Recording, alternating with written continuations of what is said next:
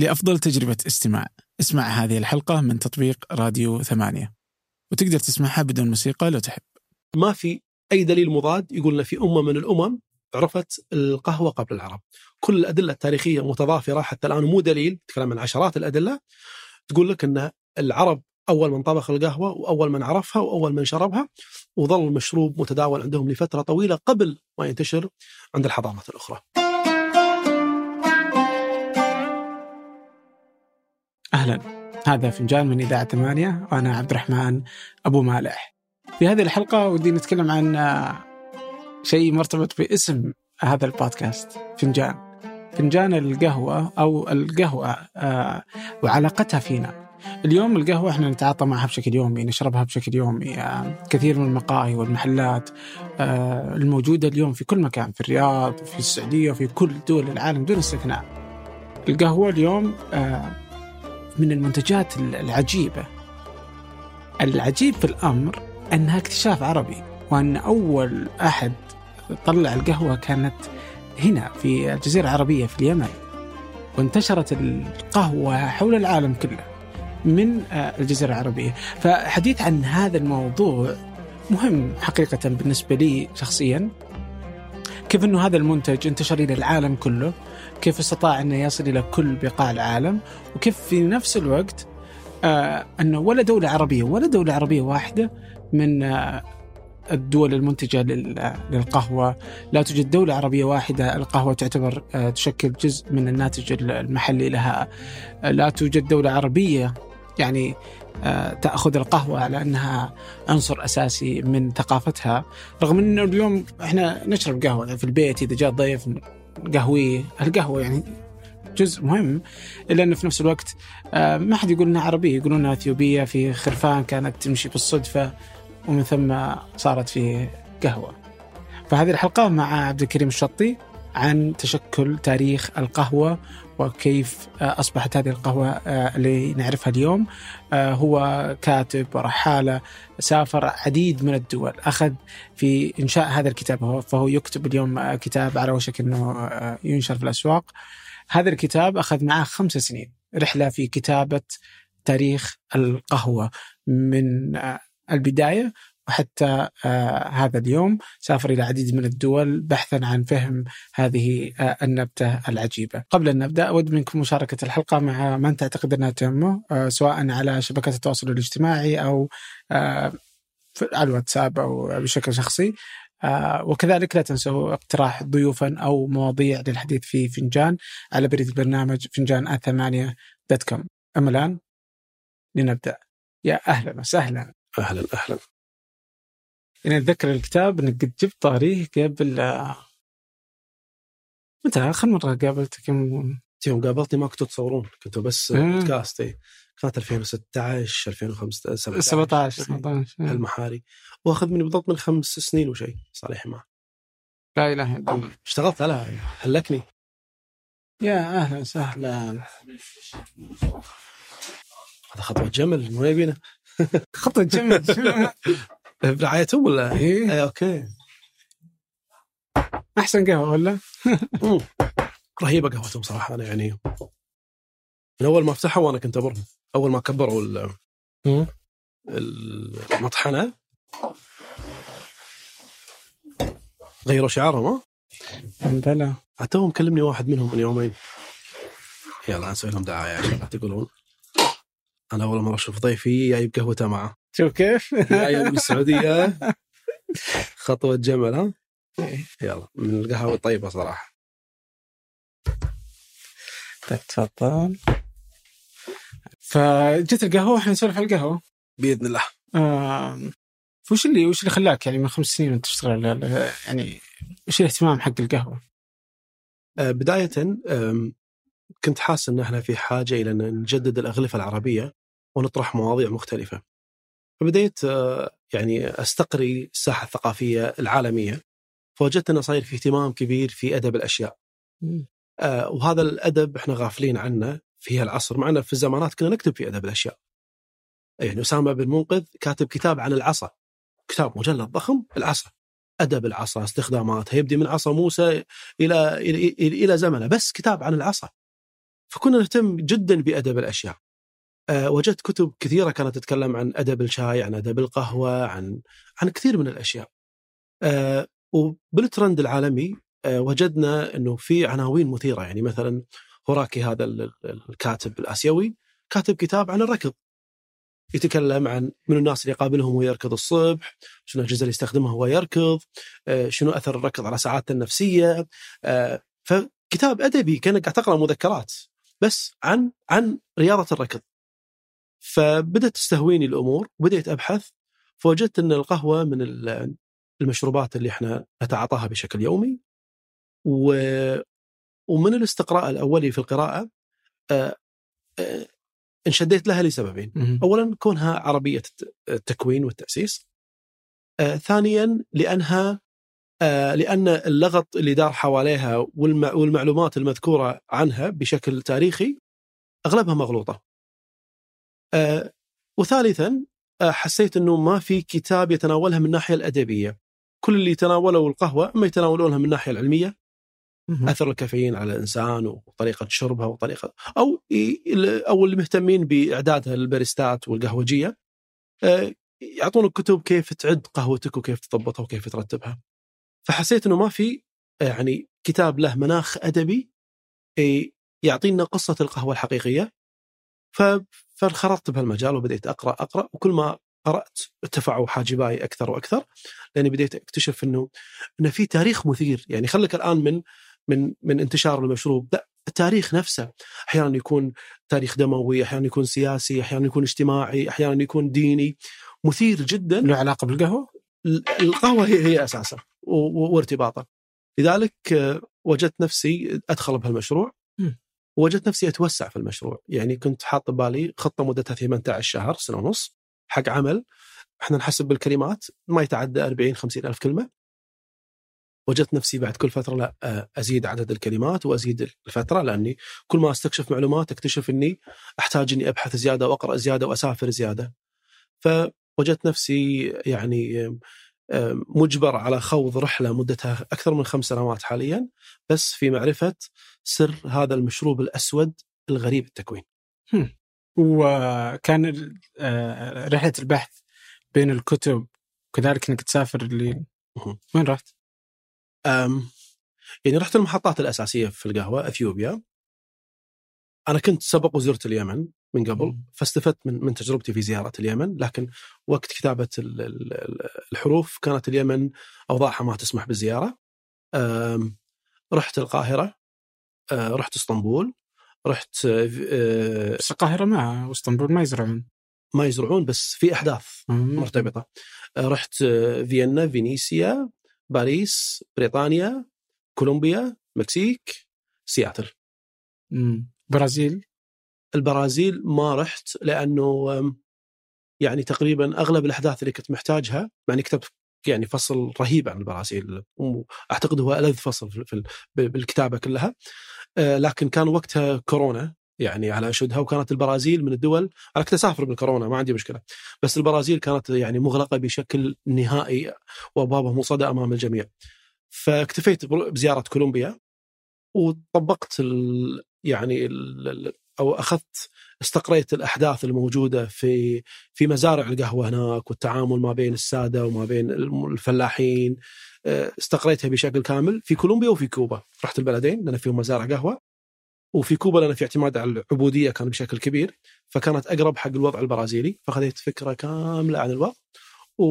واشتريت عدد من المراجع الضخمة عن البرازيل تحديدا فبديت أكتب عنها بشكل عميق وموسع. okay، هذا بالنسبة للأماكن والسفر، بالنسبة للسفر برضو من خلال الكتب، كيف كانت آه، المراجع اللي تتكلم عن القهوة؟ كان فيه مادة فعلا موجودة يعني تثري البحث؟ المادة كانت مشكلتها إنها موزعة يعني أنت لما تيجي بتعرف علاقة العرب بالقهوة ما راح تجد كتاب كامل شامل يجمع لك كل شيء فأنت تضطر إنك يعني العرب عملوا مشروع ضخم جدا في التاريخ اللي هو علم الرجال أو علم الطبقات. فجو حق كل تخصص من التخصصات في التاريخ وسووا له علم طبقات. فمثلا الفلاسفة قالوا لك نجمع لك كل طبقات الفلاسفة في آه، كتاب واحد. آه، ابن آه، مدري منو كتب طبقات فحول الشعراء. ما أعرف منو كتب طبقات الأطباء في بغداد. ما أدري منو. فأنا لجأت إلى كتب الطبقات اللي تتكلم عن صوفية اليمن في القرن ال- التاسع والعاشر هجري. ف- كم فوجدت ميلادي؟ يعني 1400 1500 ميلادي. آه الخامس عشر.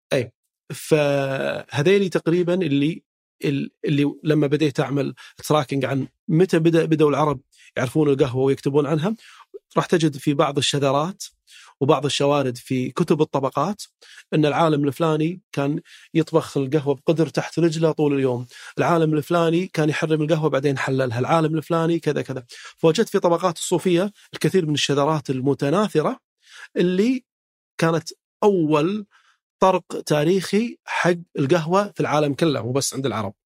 يعني ما حد تكلم عن القهوة إلا إلا بهالفترة عند طبقات صوفية اليمن.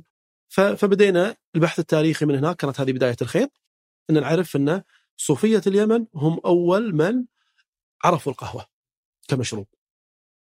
عربيا؟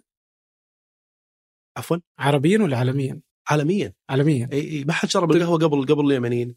ها مم. طيب ليش يعني okay موضوع ممتاز أنت قبل شوي قلت إنها عربية مه. بس يعني ما أعرف أحد قال عنها عربية إلا أنت الآن وماجد الاهدل. هذه سالفة. بينما كل آه، المراجع ولا كل آه، حتى الحديث والأساطير والحديث عن القهوة إنها آه، إثيوبية إثيوبية حبشية. يعني هالمنطقة. حتى في كتابك.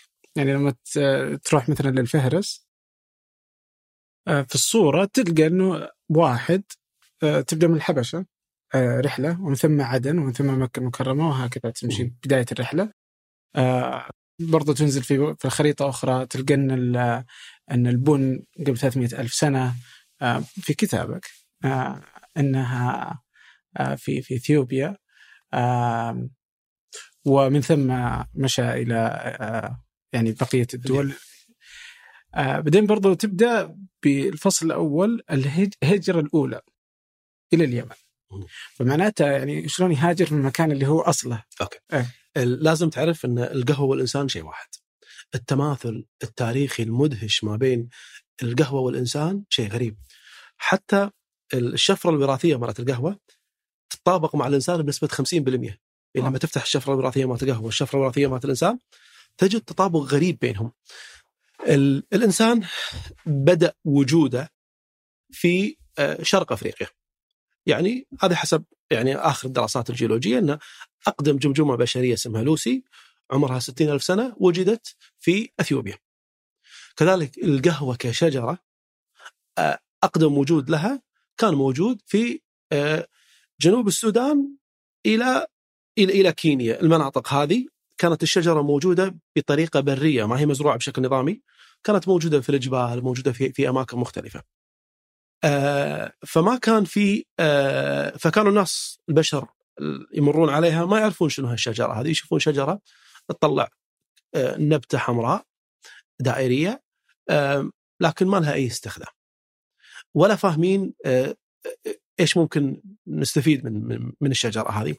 ولما قشروا لقوا إن البن اللي داخلها أو البذور اللي داخلها بذور صلبة قاسية غير قابلة للاستخدام البشري. فما كان للشجرة أي وجود غير إنها شجرة برية موجودة في الجبال والتلال ما حد عارف استخداماتها إيش. فكانوا يمرون عليها آه، أهل جنوب السودان وأهل الحبشة من غير أي استخدام لها. يقال إن بعض القبائل الأفريقية كانت تلوك البن تأخذه وتلوكه له كان كان علج. آه، بس من باب يعني إنه يحطون شيء ب- ب- ب- بأفواههم يسدون الجوع، لكن ما لها أي استخدام آخر. آه، لذلك اللي ال- بعد ذلك لما جو العرب والآن في نقاش هل كانت الشجرة موجودة أصلا في اليمن كذلك نابتة في الجبال ولا العرب شافوها لما هاجروا إلى إلى أو لما عبروا المحيط إلى ال- عبروا المضيق إلى الحبشة. آه، طبعا الجانب هذا ال- ال- الجانب من ال- القرن الأفريقي المطل على اليمن هذا كان جانب شبه عربي تقريبا نتكلم عن إريتريا والصومال إلى مدغشقر هذه أصلا كانت كلها دول تتكلم عربية أو تتكلم أو تكتب بالاحرف العربية فك والدين بالإسلام بينما الحبشة داخل في لازم تتوغل داخل أفريقيا كانت عبارة عن هضبة كانت هي البلد النصراني الوحيد في أفريقيا كلها ومحاط بدول إسلامية ودول وثنية. فلا لا هضبة الحبشة ولا الوثنيين كانوا عارفين يستفيدون من النبتة هذه. أول إشارة حق طبخها والاستفادة منها تأتي في اليمن. فهل اليمنيين وجدوا شجرة عندهم ولا ولا استوردوها من من من الحبشة؟ هذا شيء غير واضح تاريخيا. لكن من الواضح أن اليمنيين هم أول من طبخوها وفي إشارة إلى أسماء صريحة فلان الفلاني، الذبحاني، الإمام الذبحاني، الإمام العيدروس، الإمام عمر الشاذلي، يعني في أسماء واضحة وترجمة وأسماء حقيقية. الآن نأتي إلى ربطها بالحبشة هذه حصلت إنه في رحالة إيطالي بالقرن السابع عشر سافر إيطاليا وشاف أحد يشربها. فسأل كبار السن هناك فقالوا له هذه كان في عندنا راعي غنم راعيتي شاف التيوس ياكلون من الشجرة ويصحصحون وينتشون ويرقصون فقمنا إحنا خذيناها وطبخناها وطلعت معنا مشروب يعني منعش للروح وللبدن. وهذا الكلام غير سليم بالمرة لأنك لو أخذت الثمرة من غير ما تحمصها وأعطيتها حق أي حيوان كلاها ما راح تكون لها أي تأثير لأن تأثير الكافيين ما يطلع إلا بعد حمص القهوة. فعلميا حتى الفكرة هذه خيالية. فلما هذا الرحال الايطالي رجع إيطاليا وكتب في مذكراته الحادثة هذه تلقفوها المؤرخين الإنجليز في 1750 ميلادي تقريبا. إحنا نتكلم الحين القهوة عدى عليها 300 سنة من اكتشافها وطبخها وانتشارها وتجارتها. فيو الإنجليز بال 1720 1750 ميلادي خذوا الرواية اللي كان كاتبها الإيطالي وشافوا فيها نفس اسطوري ونفس حلو ان واحد بين الجبال وإن وإن التيوس كانت فرحة وترقص فانشروا القصة هذه. وكانوا وقتها هم المسيطرين على كتابة التاريخ يعني اللي كانوا يكتبون الإنجليز كان يعتبر يعني ينتشر انتشار كبير في العالم كونهم عندهم مستعمرات في العالم كله. فانشروا الفكرة هذه وظلوا يتداولونها بهالشكل لكن هذه الفكرة ليس لها أي أساس من التاريخ. ولا ليس لها أساس صح من من من العلم. لو تطبقها علميا يعني هذه لا يمكن أنها تتحقق. لذلك فهي يعني عبارة عن أسطورة ليس لها اي أي مجال للصحة. وأنا دائما أدعو اصحابي العرب واصدقائي العرب أن إحنا ننشر القصة التاريخية السليمة اللي نسبت شرب القهوة وطبخ القهوة واكتشاف القهوة إلى صوفية اليمن. طيب الآن هذه القصة اللي هي القصة الأسطورية في غنم وغيره كانت في الحبشة ولا في اليمن؟ في الحبشة نسبت الحبشة؟ نسبت إلى الحبشة آه. والكاتب الإيطالي ذكر إنه قعد مع واحد من أو واحدة من كبار السن وقالت له القصة. أوكي وقتها في القرن الثامن عشر أو سبع يعني 1700 حاجة كان وصلت القهوة أصلا إلى الحبشة؟ كانت القهوة المطبوخة كانت بدأت تنتشر بشكل محدود يعني وبدأت تنتشر أكثر على على سواحل أفريقيا سواحل القرن الأفريقي من الصومال وأرتيريا وصولا إلى هرر فكانت موجودة على استحياء في في بعض جوانب إثيوبيا الحالية يعني بس كانت أكثر انتشارا في جزيرة العرب وغيره؟ طبعا لا لا ذاك الوقت كانت خلاص تحولت إلى عادة عربية وتشرب في كل البيوت وتجارة وزراعة منظمة في اليمن عدى عليها 200 سنة تقريبا آه. آه. وهذا والرحاله الإيطالي ما دخل جزيرة العرب وقتها في رحلته ولا لا؟ لأني أستغرب يعني اذا إذا جاء شاف هذا كلهم يشربون بعدين أخذ القصة اللي في الحبشة. هو وراح هو كتب كتاب سماه نقاشات القهوة، الكتاب كتب باللغة اللاتينية. يعني لا هو مكتوب بالإيطالي ولا هو مكتوب بالإنجليزي. فحتى لما حصلت نسخة عنه عنه بالإنترنت لقيته ال PDF لقيته بلغة لاتينية غير قابل للقراءة، لكن لقيت إنه في بعض الكتاب البريطانيين ماخذين منه مقاطع كاملة ومفاصل كبيرة. فأعتقد إنه واضح من من من الفهرس اللي قريته إنه راح اليمن وتكلم عن القهوة بشكل مفصل، تكلم عن القهوة باليمن وكيف تشرب وكيف تطبخ بشكل كامل يعني، بس نسب نشوءها فقط إلى إلى, إلى الأسطورة اللي سمعها في الحبشة.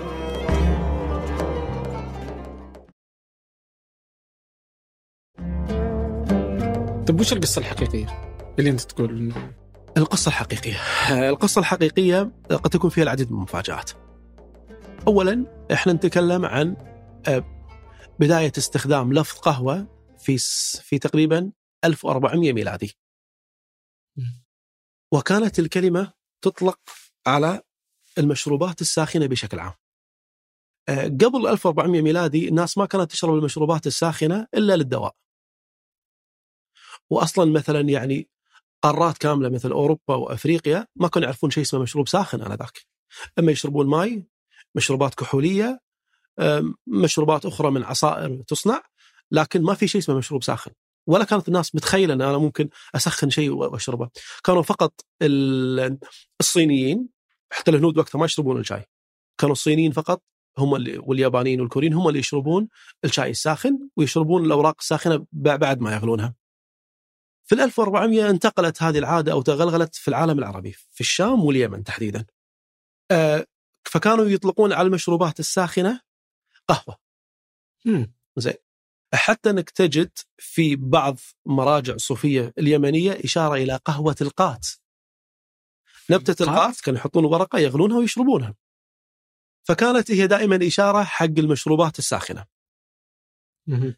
لذلك آه بعد فترة يمكن 50 سنة تقريبا والناس تشرب مشروبات ساخنة وتطلق عليها قهوة برز مشروب القهوه.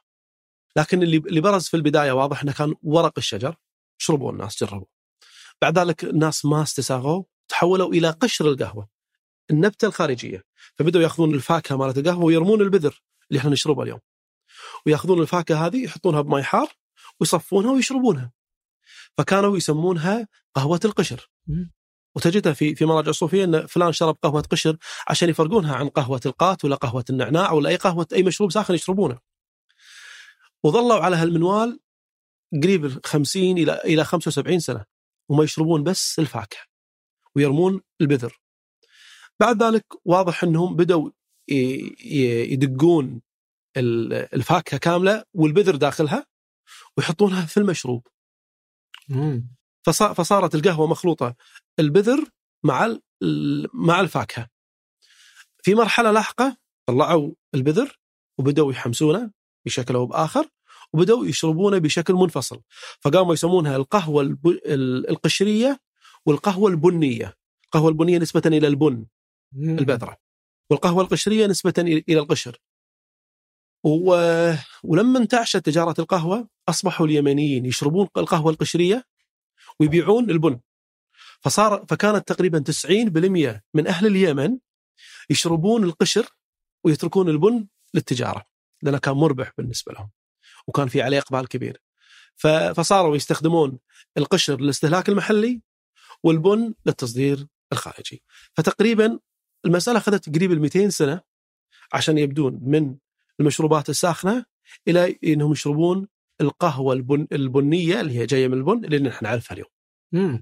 طيب من اول واحد آه، اكتشف؟ الآن هم اختلفوا. آه، أقدم مرجع يشير إلى آه، إمام اسمه الإمام الذبحاني. إمام صوفي من أئمة اليمن ماني متأكد من من أي منطقة. ثم الإشارة الأخرى إلى عمر القريشي الشاذلي. آه، هذا عمر القريشي يمني طلع من اليمن وراح آه، القدس وراح مصر تصوف على الطريقة الشاذلية. هذه الطريقة كانت منتشرة جدا في في في في مصر. وما كانت مشهورة كثير باليمن لأنها كانت يعني ال- ال- الطريقة الباعلوية اللي هم يعني من نسل النبي صلى الله عليه وسلم هاجروا من من العراق إلى إلى إلى إلى حضرموت ونشروا طريقتهم من هناك. فكانت هي الطريقة السائدة فلما جاء هو بالطريقة الشاذلية اصبحوا يطلقون عليه الشاذلي أكثر. فهذا الشاذلي اشته- اشتهر بأنه أو نسب إليه إنه هو طبخ القهوة. وكان هو من محبي القشر أكثر من من من البن. بعدين تأتي شخصية ثالثة جت في وقت متأخر هو الإمام أبو بكر العيدروس. العداري العيدروس يعني اسم من أسماء الأسد هم من آل بيت النبي صلى الله عليه وسلم و- وكانوا من أهل حضرموت لكن هذا أبو بكر تحديدا دع دعاه والي آه عدن وقال له تعال أبيك تقيم بعدن وفتح له مسجد ودار ومسجده لا زال قائم في عدن فلقب بأبو بكر العدني. فالعدني هذا اشتهر جدا طبعا هذا سافر كذلك إلى إثيوبيا و... و... و... وتكلموا تكلمت بعض المراجع أنه هناك يعني جاب البن معاه من إثيوبيا إلى اليمن. فأبو بكر ال- ال- العدني هو أكثر من أشهر القهوة. كان شخصية مشهورة جدا ونسبت اليه العديد من الكرامات إنه خلى السماء تصب لبن في في لما دخل عدن وكانوا ال- ال- العدنيين يغنون ولا زالوا العدنيين إلى اليوم يحتفلون بيوم دخول أبو بكر العدني إلى عدن. احتفالية ضخمة صوفية تحصل تشارك فيها كل الطرق الصوفية في اليمن يسوون مسيرة في في شوارع عدن كلها يغنون هازيج ترحب بابو بكر العدني. فأبو بكر العدني آه، شهر القهوة. شخصية جاذبية حفيد النبي صلى الله عليه وسلم ومن كبار العدارسة ومن كبار آل علوي وسكن في اليمن وفتحوا له سكن في عدن وفتحوا له أكبر جامع في عدن في وقتها. وكان يشرب القهوة صبح ليل وكان فاتح مجلسه للفقراء ولكل الناس. كان واصل مرحلة إن إذا أنت راح تلف بالشوارع ما عندك شغل تعال اقعد بمجلسي وأنا أعطيك ريال على كل يوم تقعد عندي في المجلس عشان يجذب الناس عنده. فكان شخصية يعني الشخصية الأولى الروحية في عدن ولا زال إلى اليوم مشهور جدا في عدن. فهذا كان دائما يطبخ القهوة إلى جنبه ويسقي الناس قهوة. فيعتقد إنه هو اللي عمل لها التسويق الضخم وخلى الناس تتقبل شرب القهوة بهذا الشكل. ولكن عمر آه، على الأرجح هو من آه، واضح إن عمر هو اللي من دخل في الطبخ بشكل أو بآخر. آه وبين عمر وبين أبو بكر يمكن 70 أو 80 سنة بينهم يعني فاصل زمني. لكن يعني آه اللي تميز فيه عمر إنه هو انتقل إلى المخة. وعاش فيها وفي وقت كانت المخة مدينة مهملة وما فيها إلا يعني مجموعة عوائل يمنية صغيرة تعيش فيها فهو انتقل فيها وطلب من الناس إنه يبدون يزرعون القهوة حول المخة. وبفضله تحولت المخة إلى مدينة أكبر وأوسع. وبعد ذلك تحولت إلى الميناء الشهير وظلت المخه هي الميناء المسؤول عن تصدير القهوة إلى ال 1000 تقريبا 800 ميلادي. آه ف ف فكذلك هو كانت له شهرة كونه هو يعتبر المؤسس الروحي لمدينة المخه وكونه كان مهتم بطبخ القهوة وشربها ولا قصائد فيها ولا وكان يتغزل فيها بشكل كبير. فكانوا تجار يعني مو بدراويش. هو هو كان درويش بس هو كان يشجع الناس إنه يزرعونها ويبيعونها بشكل أو بآخر ما له علاقة هو بالبيع والشراء ولا له علاقة بالهذا لكن مثلا ولاة المدينة والمهتمين بالميناء بدأوا يشوفون في إقبال على على القهوة بشكل كبير فبدأوا يحفزون المزارعين يزرعوها ويبوها لنا المينا إحنا نبيعها على السفن اللي رايحة واللي راده. طيب آه يعني وش علاقة الصوفية في الموضوع؟ ليش إلى اليوم يعني كل ربط آه القهوة كان له علاقة بالصوفية يعني بشكل أو بآخر؟ أولا لازم نعرف شيء. أن لما نتكلم عن القرن التاسع آه، هجري أو يمكن حتى من الثامن هجري إلى إلى الثاني عشر هجري يعني ما بين خلينا نتكلم من 1300 إلى 1700 ميلادي هذه الفترة كانت الطرق الصوفية هي الشبكة الأقوى في العالم العربي. حتى في العالم التركي وال... آه، كانت الطرق هذه تتكلم عن تدري أنت يعني يعني اليوم اللي اللي سقطت في بغداد على يد المغول وهو اليوم اللي انولد فيه أبو الحسن الشاذلي. فالطرق الصوفية كونت بديل عن التنظيم السياسي اللي كان قائم على أساس الخلافة الإسلامية وكونت تنظيم روحي يسد فكانوا هم ذيلي كلهم عبارة عن شبكة متصلة مع بعض. مجالس مرابط زوايا متصلة مع بعض متصلة مع الدولة. الدولة تصرف عليها تعطيها. هم بالمقابل آه، يعني يجمعون الناس حواليهم يحطون مجالس ذكر. فكانت هي لها الشعبية الأعظم وهي كانت عبارة عن تنظيم يعني خلينا نقول غير معلن آه، يأثر على الشارع العربي بشكل كبير. وإذا ما كانت هي المؤثر الأكبر. لذلك من الطبيعي إن كثير من الأحداث اللي كانت تصير في ذاك الزمن كانت مرتبطة بالصوفيه لأن هم كانوا السواد الأعظم آنذاك وكانت عندهم دوافع إن إحنا يعني ندخل بتجارب جديدة. فالمشروب هذا من طلع على إيدهم وشافوا إنه هو مشروب منشط بدأوا يستخدمونه في جلسات الذكر فكانوا إذا قعدوا جلسة ذكر قعدوا لهم 20 واحد جابوا لهم قدر بالنص حطوا النار تحته حطوا القهوة وحطوا مغرافه مغرافه تطلع يشرب الأول يغرف يشرب الثاني الثالث الرابع. هذه كانت نفس الطقوس اللي العرب يشربون فيها الخمر في الماضي. زين؟ لذلك يعني وكانوا حتى يديرونها بالميامنة. كل واحد يعطي حق اليمينة يشرب. مثل ما كانوا كانوا الخمر يشربونها بكاس واحدة. ما كانوا مو كل واحد عنده كاس بروحه. ف... فكانوا يشربونها بهالشكل. ف... ف... فاصبح هناك في ارتباط. ما بين هالمشروب وما بين الصوفية اولا إنهم محتاجين حق مجالس الذكر، ثانيا محتاجين حق قيام الليل الفردي. فصار الواحد منهم إذا راح بيقيم الليل بالصحاري ولا هذا أخذ معه يعني محصولة من القهوة حطها على النار يصلي ويشرب. فتعطيه يعني قدرة على إنه يتحمل قيام الليل بشكل أفضل. فصارت مرتبطة معاهم بهالشكل بعدين كون آه، رموزهم احبوا المشروب وبدوا يسوقوا له يعني العيدروس كان يقول قهوتنا لما شربت له على وزن ماء زمزم لما شرب له يعني انت أنت نيتك تشرب قهوة عشان تقيم الليل راح تاخذ فيها أجر. نيتك آه، آه، تشرب القهوة عشان تقعد بمجلس ذكر راح تاخذ عليها أجر. فأنت لازم تصفي نيتك عند كل رشفة قهوة. ف... فكانوا يعني ينظرون حق المسألة يعني إنها جزء من ثقافتهم الصوفية. لذلك مع مع مع كثرة انتشار الطرق الصوفية والزوايا والأربطة والمجالس بدأت تنتشر القهوة عن طريقها في البداية حتى أصبحت مرادف للصوفية.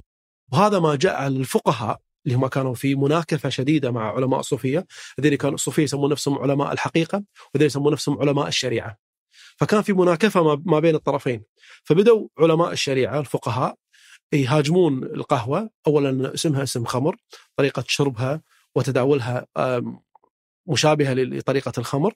ثالث شيء انه بعد خروج القهوة من اليمن ووصولها إلى مكة بدأت ترتبط بمجالس البطالين. شلون؟ تحولت من مجالس الذكر وأئمة الذكر إلى البطالين؟ في مكة أم، يعني الناس هناك يعني متطرفين كانوا في آنذاك. إما أن أنا متدين وملتزم بشيخ دين وأمور آه، شرعية. إما أن أنا بطال أجلس مجالس فيها لهو وفي طبلة وفي نرد وفي قمار وكانوا يقعدون. ف, ف, ف والانتقال ما بين يعني الصنفين سهل جدا. فكانوا بعض المكاوية اللي كانوا مثلا عند كانوا عند علماء الشريعة في فترة من حياتهم تغيروا يصيرون بطالين يبون موسيقى وعزف وسهر ومستمتعين فصاروا يأخذون معهم قهوتهم.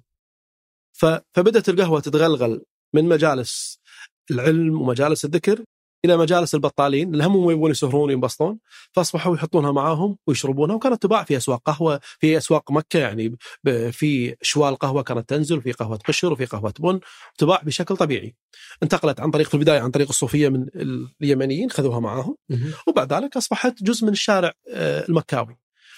فكانوا يتداولونها بشكل طبيعي.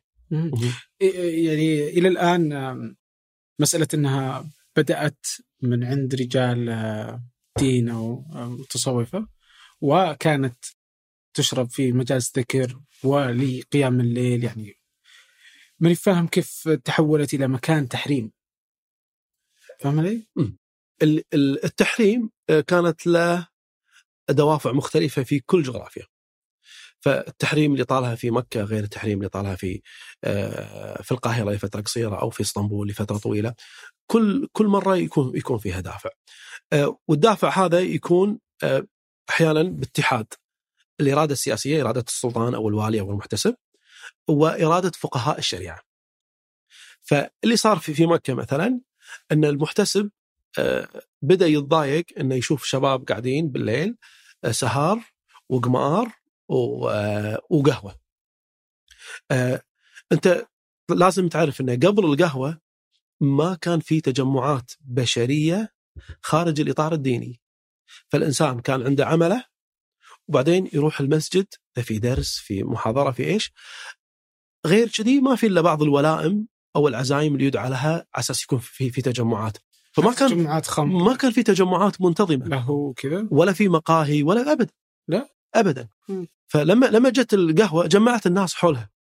فأصبحوا الناس يجلسون في مجالس قهوة.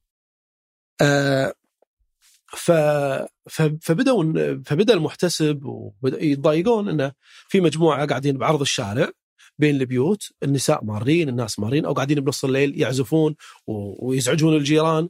بدأ يحس بانفلات أمني. و... وبدأ ينسب جزء من الانفلات الأمني هذا حق القهوة انه هذه قاعد تصحيهم تخليهم سهرانين. جو علماء الشريعة اللي هم يناكفون ال- ال- الصوفية وشافوا إن ان أن القهوة قاعد تسبب مثل هال هال هالتصرفات هذه والتجمعات الغير محمودة فبدأوا يطالبون بوقف التجمعات هذه لأنها ظاهرة اجتماعية سيئة بالنسبة لهم.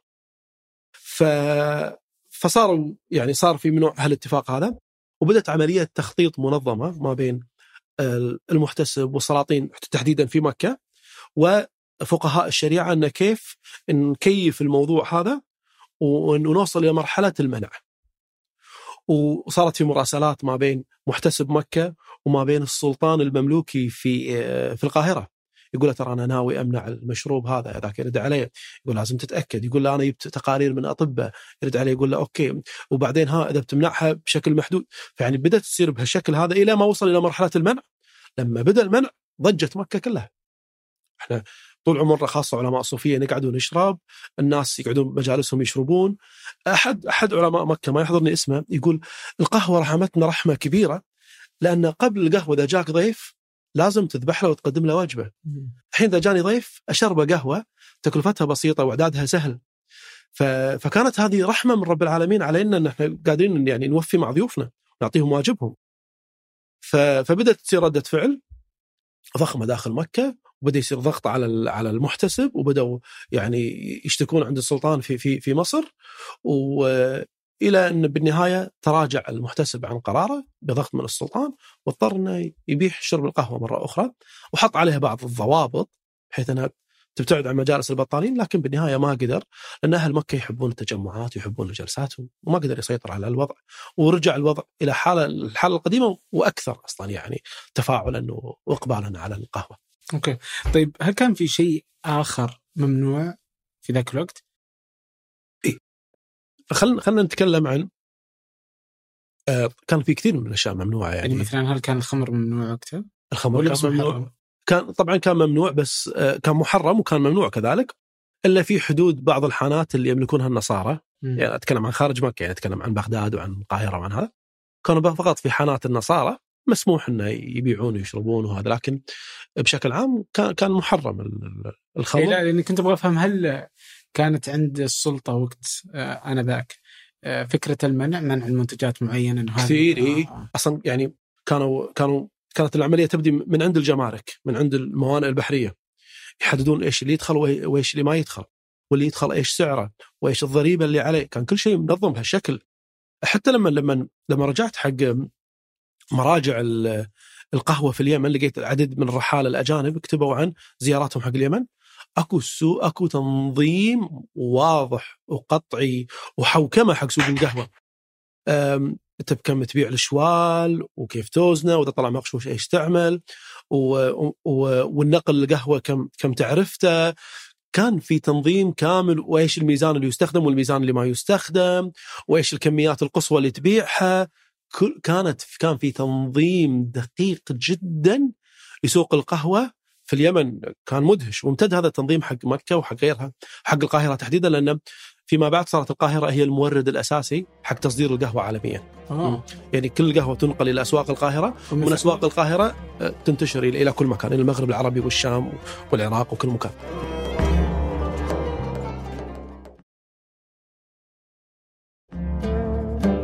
الآن القهوة انتشرت في اليمن ومن ثم وصلت إلى مكة صح؟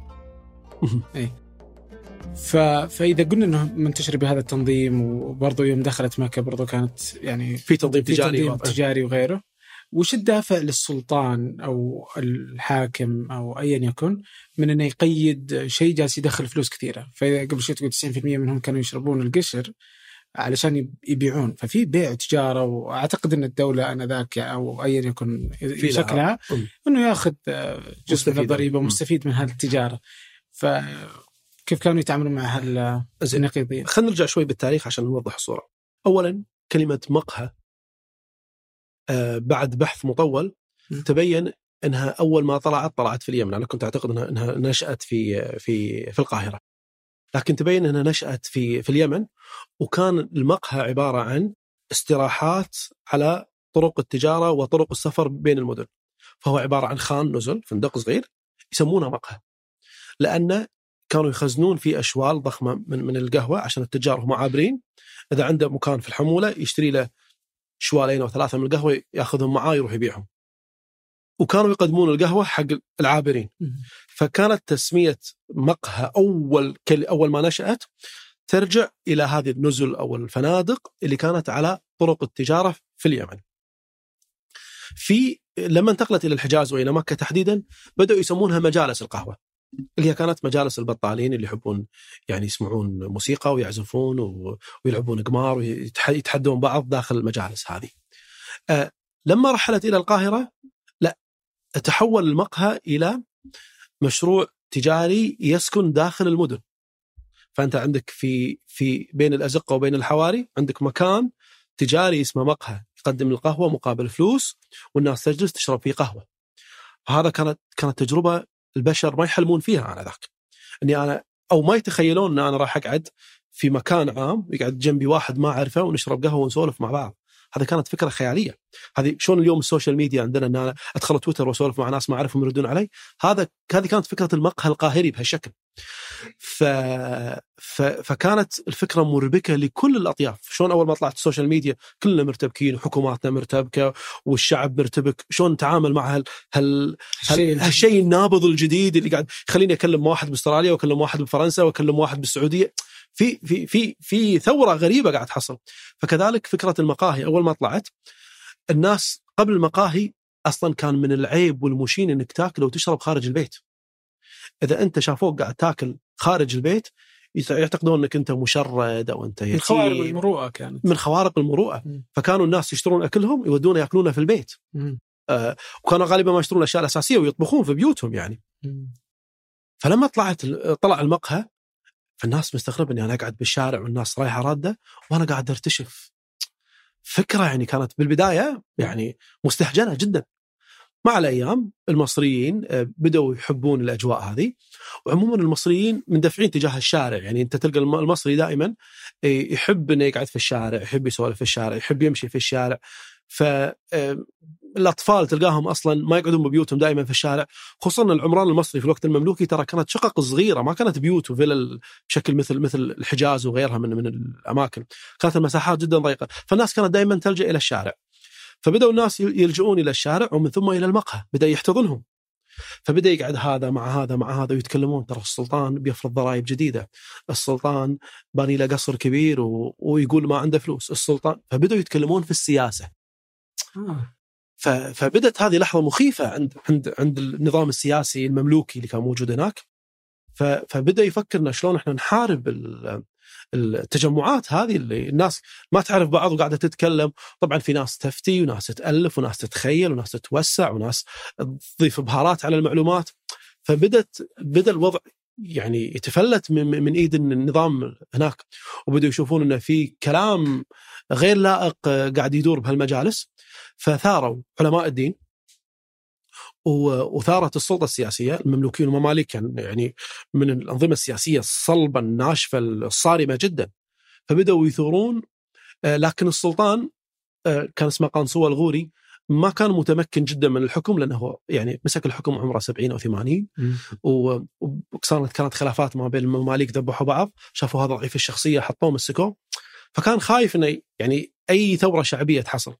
فبدأ يأجج رجال الدين إن أنتم هاجموا القهوة وأنتم تتكلموا عنها يستدعيهم يقول لهم هذه قاعد تسبب لي مشاكل أنتم أنتم أنتم كرجال دين من منابركم نصحوا الناس ووجهوهم. فبدأوا رجال الدين يوجهون الناس ينصحونهم إلى درجة الناس كانوا يطلعون من دروس يروحون حق المقاهي يهاجمونها يكسرون الأواني يكسرون القهوة من الداخل ويطلعون. فبدأت تصير في نوع من الثورة الشعبية ما هدت إلا بعد عدة سنوات لما السلطان حس إنه لا دخلنا مرحلة الانفلات الأمني، تعرف الناس قبل ماشية والسيوف والخناجر يعني معلقة فيها. فلما بدأ يصير في نوع من العنف داخل مدينة مزدحمة مثل القاهرة خاف السلطان ووقف وقال حق رجال الدين خلاص وقفوا الآن الهجوم على القهوة وخلونا الحين نهدي الأمور ونشوف أسلوب آخر نتعامل فيه مع المقاهي يعني. وما منعت المقاهي؟ منعت فترات قصيرة يعني أشهر وكانت ترجع تفتح مرة أخرى. هذه في القاهرة. في, في مكة؟ في مكة ما كان في مقاهي كان في مجالس. مم. فما كانت ما كان مشروع تجاري. كانوا شباب يتجمعون ومعاهم الطبل ومعاهم العود وواحد يجيب القهوة يسويها وهم قاعدين بالنص ويوزع عليهم يشربون بال بال بال بالمغرافه واحد ورا الثاني. أوكي. بس. الشام بغداد؟ الشام الشام تعاطوا مع مع القهوة بشكل مختلف بشكل جدا راقي. اولا فتحوا مقاهي تشبه المقاهي القاهرية لكن حطوا فيها حكواتي.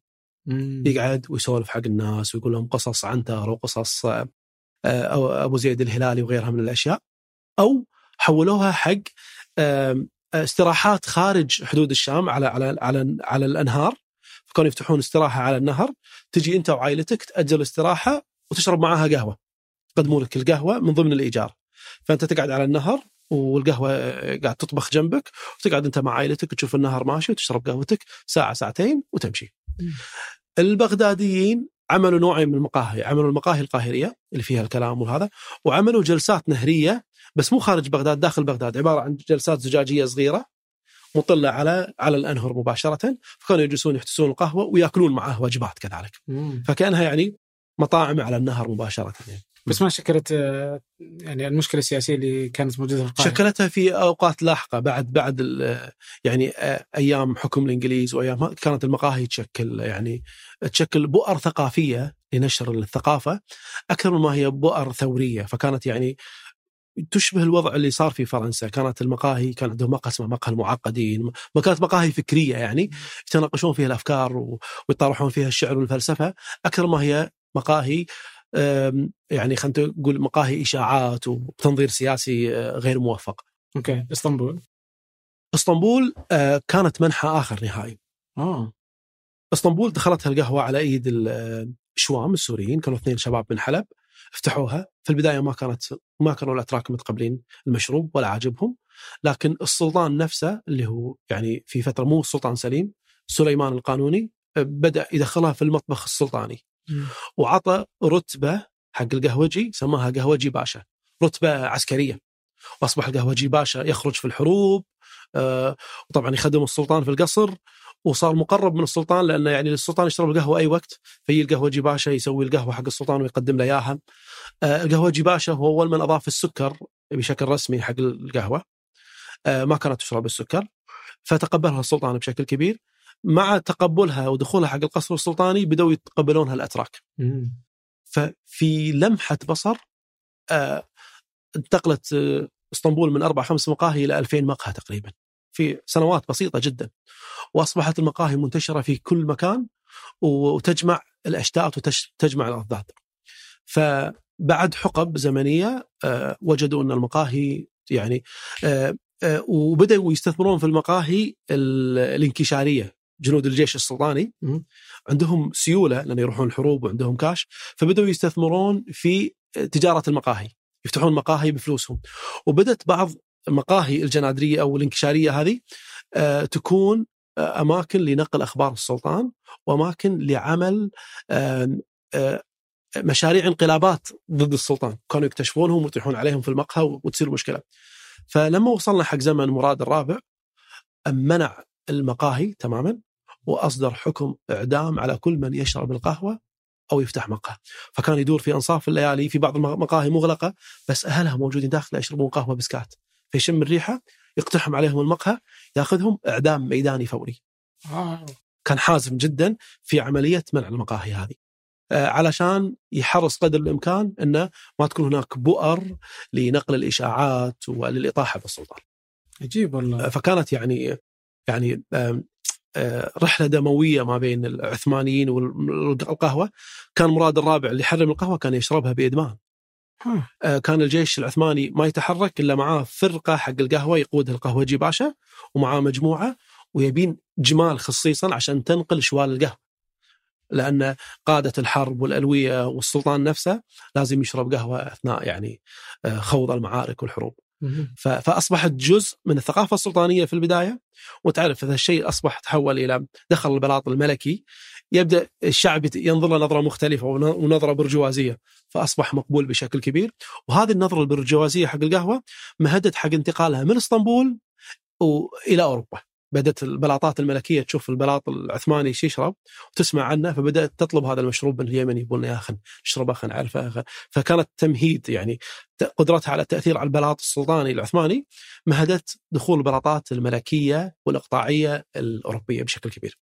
وكانت أسعار القهوة إنه كل الناس وكل طبقات المجتمع تقدر تشرب ولا كانت فقط لطبقة عن طبقة؟ لا كانت والمقاهي خصوصا كانت متداولة ال- ال- القهوة وكانت أسعارها معقولة إلا في بعض الأزمات اللي كانت تحصل وأصبحت جزء أصلا من من الحياة اليومية للناس فمثلا القاضي الشرعي في في تركيا. كان لما يحكم حق حق المرأة بالنفقة يحكم بمبلغ من المال والشعير أرز. وسكر وملح وقهوة فكانت من ضمن النفقة الشرعية. إذا إذا واحد يعني تخلف عن عن النفاق عن بيته أو عن زوجته ورفعت عليه قضية وراحت اشتكت عند القاضي يحكم لها بعدة أشياء من بينها يعني آه، قصد من القهوة لأن هذا جزء من الحياة اليومية. آه، يعني ال- ال- ال- الأتراك كانوا يسم- يسمون القهوة ما أذكر مسماها باللغة التركية لكن يسمونها معناها ما بعد الإفطار أو ما آه، ما ما بعد الإفطار. فكانوا يكسرون صيامهم بشيء بسيط عشان يشربون القهوة. فكانت ف يعني كانوا يتعاملون مع القهوة كمشروب صباحي بالمقام الأول الاتراك فيشوفون إنه بس أنا لازم آكل أي شيء الصبح أي خبزة عشان أشرب قهوتي. والعرب كان على مدار اليوم. كان على مدار اليوم. طبعا آه، كان في تعاملين حق العرب للقهوة. كان في تعامل ال- الحواضر المدن وفي تعامل البادية. وكان تعامل مختلف على كل الأصعدة.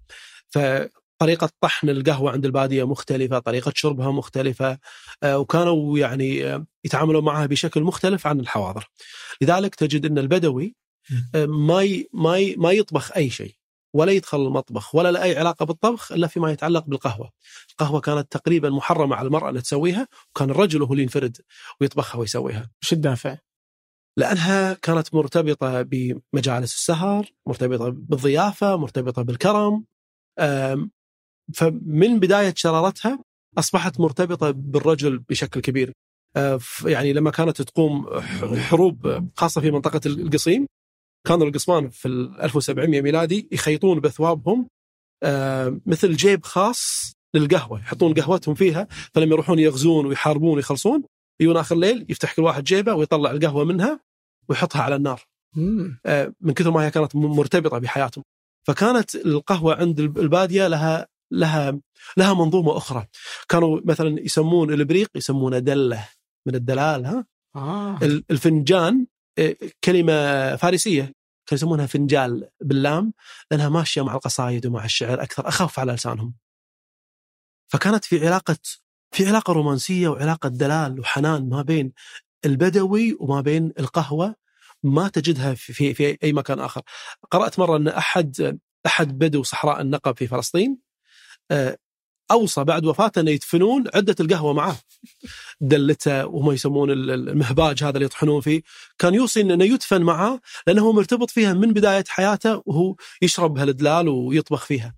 فكانت العلاقة ما بين البادية والقهوة علاقة مثيرة جدا على كل مراحل حتى طريقة إعدادهم فيها رومانسية غريبة طريقة آه، حمصهم للقهوة يحمصها بيدة آه، يطحنها بيدة يبردها يعني يعيش معاها بشكل مختلف عن أهل الحواضر اللي كانوا يحطونها إما في ركوة أو في قدر يطبخونها ويشربونها بشكل سريع فكانت لهم منظومة آه. أخرى كانوا رجال فقط هم اللي يشربون القهوه ولا رجال ونساء؟ رجال ونساء ما كان ما إيه، كان في ما كان في يعني عيب ولا هذا و...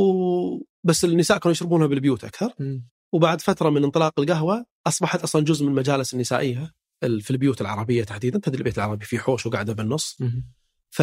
فكانوا ف... فأصبحوا مرتبطين بشرب القهوة بهالمجالس بشكل يعني مكثف أوكي مم. طيب آه ودي الحين أعرف آه بما إن قبل شوي مثلا في تركيا واليوم عندنا القهوة التركية وفي عندنا في الخليج القهوة العربية. و... وتختلف يعني طبعا من آه، مكان لمكان يعني داخل السعودية تختلف في أماكن مختلفة طريقة تحضيرها القهوه الشقراء وكمان في الكويت والإمارات فتقدر تعرف يعني بعض المرات بناء على يحطون هيل ولا ما يحطون وهكذا. ودي أعرف أصلا من وين نشأت هذه ال- اختلافات الاختلافات وطرق التحضير ومتى يعني إذا هذه بنية ليش خلوها شقره؟ مين اللي خلاها شقره؟ وليش ارتبطت القهوة الشقره فينا؟ وليش آه، يعني صاروا يحطون الإضافات هذه اللي زعفران وعبيدي وغيره؟ أم، إذا تذكر أنا قلت لك عن التماثل ما بين القهوة والإنسان بشكل رهيب حتى في في الشفرة الوراثية.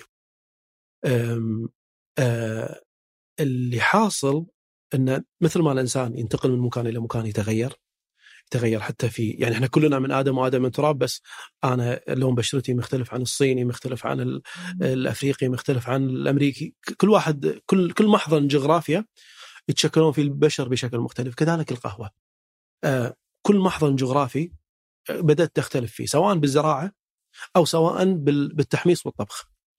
فبدأوا كل ناس يكيفون هذا المشروب وفق جغ- جغرافيتهم. اللي يحب فيها بهارات ولا اللي يحب فيها توابل ولا اللي يحبها صافية ولا اللي يحبها قوية وتضرب بالرأس أو اللي يحبها خفيفة. بدأت بدأت تتشكل بحسب المحاضر الجغرافية اللي بدأت تدخل فيها. وهذه المحاضر تختلف في الماء اللي يشربونه في أدوات الطبخ في توافر السكر في توافر أشياء مختلفة. فأصبحت تأخذ منحى مختلف كل ما هاجرت إلى إلى إلى مكان. بدأت القهوة تكيف نفسها مع البيئة الموجودة هذه. فبدأت تختلف. فأنت لما تروح بالجزيرة العربية كل ما آه، صعدت شمالا بدأ لون القهوة يغمق وحمصتها تصير أكثر سوادا يعني أنت توصل إلى مكان بال آه، توصل إلى إلى أماكن في العراق في شام في شمال شبه الجزيرة يعني يطبخ الدلة ويخليها على النار سبعة أيام. اليوم الدروز بلبنان يخليها ليلة. تروح دخلت بيوت الدروز بالجبل تلقى حاط جدر حاط فيه القهوة تطبخ طول الليل ثاني يوم يحطها بال بال بالدلة ويسخنها ويقدمها لك. طبخه ليلة. بالعراق سبعة أيام. آه، يعني لقيت ناس بادية العراق يحط سبع دلال على النار. ويشب النار. دلت يوم السبت دلت يوم الأحد الاثنين الثلاثاء الأربعاء الخميس الجمعة. أنت محظوظ إذا وصلت حق دله الجمعة لأن صار لها سبعة أيام تنطبخ على النار. آه. زين فيعني آه، فكل الناس بدأوا يتداولون القهوة بشكل مختلف. ومثير هذا التمايز. الشيء الغريب أخوي عبد الرحمن أن لما نيجي حق العصر الحديث ونسمع عن القهوة المختصة وطرق مختلفة حق أعداد القهوة آم، تكتشف أن كل هذه الطرق اللي قاعد يستخدمونها حاليا آه، لها جذور آه، في طبخ القهوة العربي يعني ال- اليوم في في ناس أنا أعرفهم يسوي القهوة ويحطها بالثلاجه ليلة ويشربها ثاني يوم. آه في ناس مثلا آه يتعمد يخليها ما تقلب ما تغلي. آه قبل ما تغلي لازم تكون حرارتها ما تعدى ال 95 أو 90 بس فكل هذه ال- ال- الطرق الحديثة اللي الحين إحنا منبهرين فيها كانت مستخدمة في العالم العربي بشكل من الأشكال. فصار في تنوع غني جدا في في طريقة شرب القهوة. الظلم وين صار؟ الظلم صار بالمسميات. فمثلا اللي إحنا نسميها اليوم قهوة تركية هذه كانت تطبخ أو اللي هي قهوة الركوة خلينا نسميها الركوة الصغيرة اللي تحطها على النار هذه كانت الطريقة المتبعة في بلاد الشام و... و... و... وأرض الكنانة مصر. هذه كانت طريقتهم في في في في شرب القهوة، بينما الأجزاء الأخرى من العالم العربي بدأت تفضل طرق أخرى اللي كان يطبخ بقدر أو يفضلون الدلة عند عند أهل البادية. ف... ف... فصار في تمايز بالطرق، بس سموها قهوة تركية لأن الأتراك يعني هم اللي سوقوها للعالم ال- الأوروبي. فلما الأوروبيين شافوها شافوا الركوة هذه يسموها تركش كافي. يعني إحنا بدينا نسميها تركش كافي بناء عليهم عشان نميزها عن قهوة الدلة اللي إحنا متعودين نشرب فيها لكن هذا المسمى يعني غير سليم لأن الأول من طبخها بشكل الركوة هذه كانوا هم الشوام و- والمصريين. آه لكن من باب بس تمييزها عن غيرها لأن الأوروبيين بعدين طلعوا بطرق أخرى في في ال- في الطبخ. يحطون ابريق ويحطون مثلا آه، قطعة قماش يصفون فيها. بدأوا يطلعون بط- بطرق أخرى. فعشان يميزونها قاموا يسمون هذه Turkish coffee وهذه آه، مثلا Italian coffee ولا إسبريسو ولا غيرها من الأشياء. فهذه هذه سبب التسمية اللي جت بهالشكل. okay. طيب آه، هي جلست حكرا على العالم العربي فترة كم؟ نتكلم بداية نشوئها يعني بدأت على تنبت على استحياء كنا نتكلم بال 1400 ميلادي. آه، بدأت عملية يعني دخلت إسطنبول تقريبا بال 1600 ميلادي. آه في 200 سنة وهي جالسة فتقريبا هي 200 سنة وهي بس يعني أول 100 سنة تقريبا بس باليمن بعدين 100 سنة ما بين الحجاز والقاهرة والشام. آه، كانت وقتها يعني كل هذه تحت ال- ال- الدولة المملوكية. مم. كانوا المماليك هم اللي يحكمون كل الاجزاء هذه فتقريبا كل الدولة المملوكية كانت منتشرة فيها. بعدين بدأت آه، تنتقل تروح البل... راحت البلقان. البوسنة كانوا يشربونها من زمان. آه، راحت المغرب العربي. آه، مع دخولها إلى تركيا بدأ تسويقها إلى أوروبا بشكل مختلف يعني وبشكل منظم. طيب وشلون وصلت من من تركيا إلى يعني العالم. العالم أو- أوروبا. بس يعني وصلت يعني أوروبا بقول قريب بس برضه يعني هي أخذت خطوة إلى أنها مشت إلى وصلت إلى البرازيل وجنوب القارة الأمريكية. هي من اليمن خرجت في خطين. الخط الأول تجاه آسيا آه خلينا نقول المحيط الهندي مم.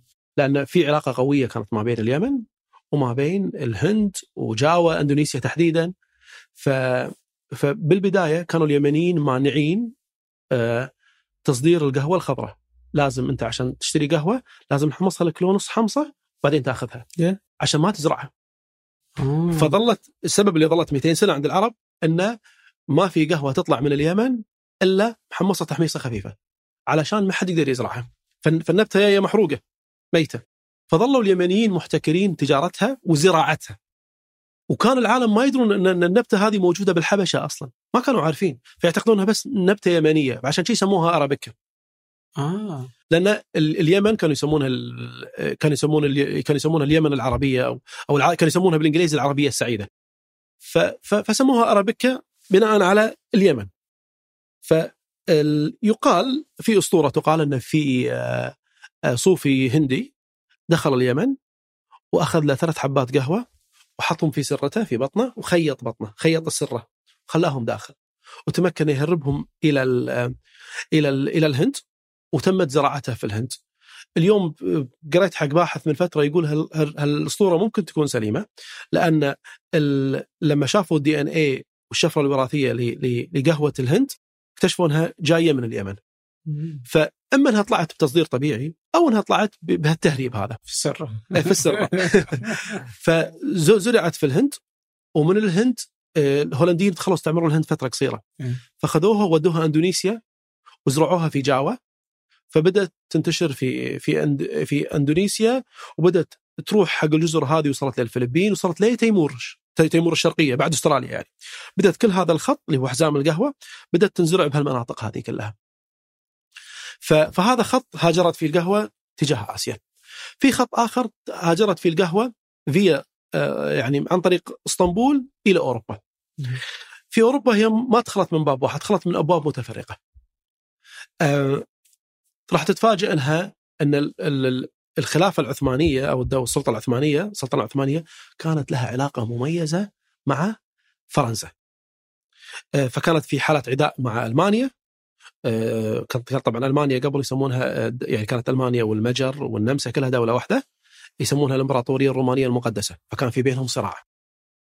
آه، وبينما فرنسا والسلطنة العثمانية مسوين مثل كماشة على آه، الدولة الرومانية المقدسة على أساس إنه يبون يعني يحاصرونها. آه، وكذلك آه، كانوا في لاعب أساسي في أوروبا آم، هم تقريبا يعني اللي اللي شكلوا التاريخ الأوروبي اللي مثل ما نعرفه اللي هم الفينيسيين أهل البندقية. الفينيسيين كانوا هم آه، وكلاء النقل ال- البحري للسلطة العثمانية. آه، في أوروبا كانوا في وكيلين حق النقل البحري. أهل جنوة اللي منهم كريستوفر كولومبوس ما في إيطاليا حاليا يعني والبندقية وكان في منافسة ما بين هال هالمملكتين كانت ممالك ها هالمملكتين في منو يتحكم في النقل البحري؟ فكانوا يوقعون اتفاقيات امتياز خاصة مع بعض الدول إن إحنا نكون مسؤولين عن النقل البحري عندكم. فأهل جنوة مثلا موقعين مع الأسبان نحن مسؤولين عن النقل البحري لكم مع البرتغاليين. ال- الب- البناتقة موقعين عقد مع السلطة العثمانية نحن مسؤولين عن النقل البحري عندكم. ف فكانوا فكانت فكانوا أهل جنوة يهاجمون أهل البندقيه أن أنتم تبع المسلمين وأنتم محمديين وأنتم قاعد تتعاملون مع أعدائنا وقاعد تنقلون لهم عشان بس تربحون تحققون فلوس. وكان نظام عملهم غريب جدا. البناتقة والجنويين كانوا كل مكان يوقعون مع عقد يفتحون حي خاص فيهم. زين هذا الحي يسكنون فيه عيال عمهم البناتقة أو أو الجنويين بحيث إنه يكونون هم ممثلينهم التجاريين. فهم عندهم بالإسكندرية حي خاص فيهم، عندهم بالقاهرة حي خاص فيهم، عندهم في حلب حي خاص فيهم، عندهم حتى في الصين أحياء خاصة فيهم. على أساس يصير النقل التجاري ما بين الأحياء هذه كلها. كان نظام تجاري مدهش. فالبناتقه كانوا كانوا هم الوكلاء البحريين فخذوا القهوة وما قدروا ينقلونها حق أوروبا. افتحوا فيها مقاهي في فينيسيا في في في في, في البندقية نفسها. وبدأت المقاهي هذه تنتعش وتتحول إلى جوهر أساسي لتكوين المجتمع الفينيسي. الحفلات السهرات التجمعات اللقاءات الثقافية. وبعد ذلك بدأت تستقطب الأوروبيين لأن الأوروبيين كانوا ينظرون حق البنادقه انهم يعني طبقة راقية جدا. كانت البندقية أغنى مملكة في أوروبا كلها. وكانت البندقية على صغرها فيها 150 ألف نسمه تكلم لندن كان فيها 30 40 ألف نسمه فكانت يعني تعتبر يعني يعني شيء مهول بالنسبة حق كل أوروبا. وكانوا ينظرون لها نظرة يعني إجلال وك- وكبار. فبدأوا الأوروبيين يروحون يزورون فينيسيا ويقعدون في آه، مقاهي فينيسيا. كانت مقاهي فينيسيا بعضها فيها موسيقى آه، حية تعزف بعضها فيها جلسات خاصة بعضها فيها حفلات تنكرية. كانت يعني كانت فيها فيها مظاهر غريبة. من المظاهر الغريبة اللي عندهم أن كان عندهم عملة اسمها جازيت هذه مثل خمسة خمسة سنت كذي فالعملة هذه تشتري فيها الأشياء البسيطة. فبدأوا بعض المقاهي يسوون صحيفة يسمونها جازيت مم. فالصحيفة هذه يكتبون فيها إعلانات أخبار فلان يبي يبيع مركب عنده فلان يبي يسكن في ال- قاعد يدور شقة للأجار فلان يبي يبيع آه، محل تجاري. ويحطون بعض الأخبار إن ترى البندقية وقعت عقد مع مدري أي سلطنة في الصين ما أدري. فيحطون ال gazette هذه نشرة إخبارية وإعلانية صغيرة.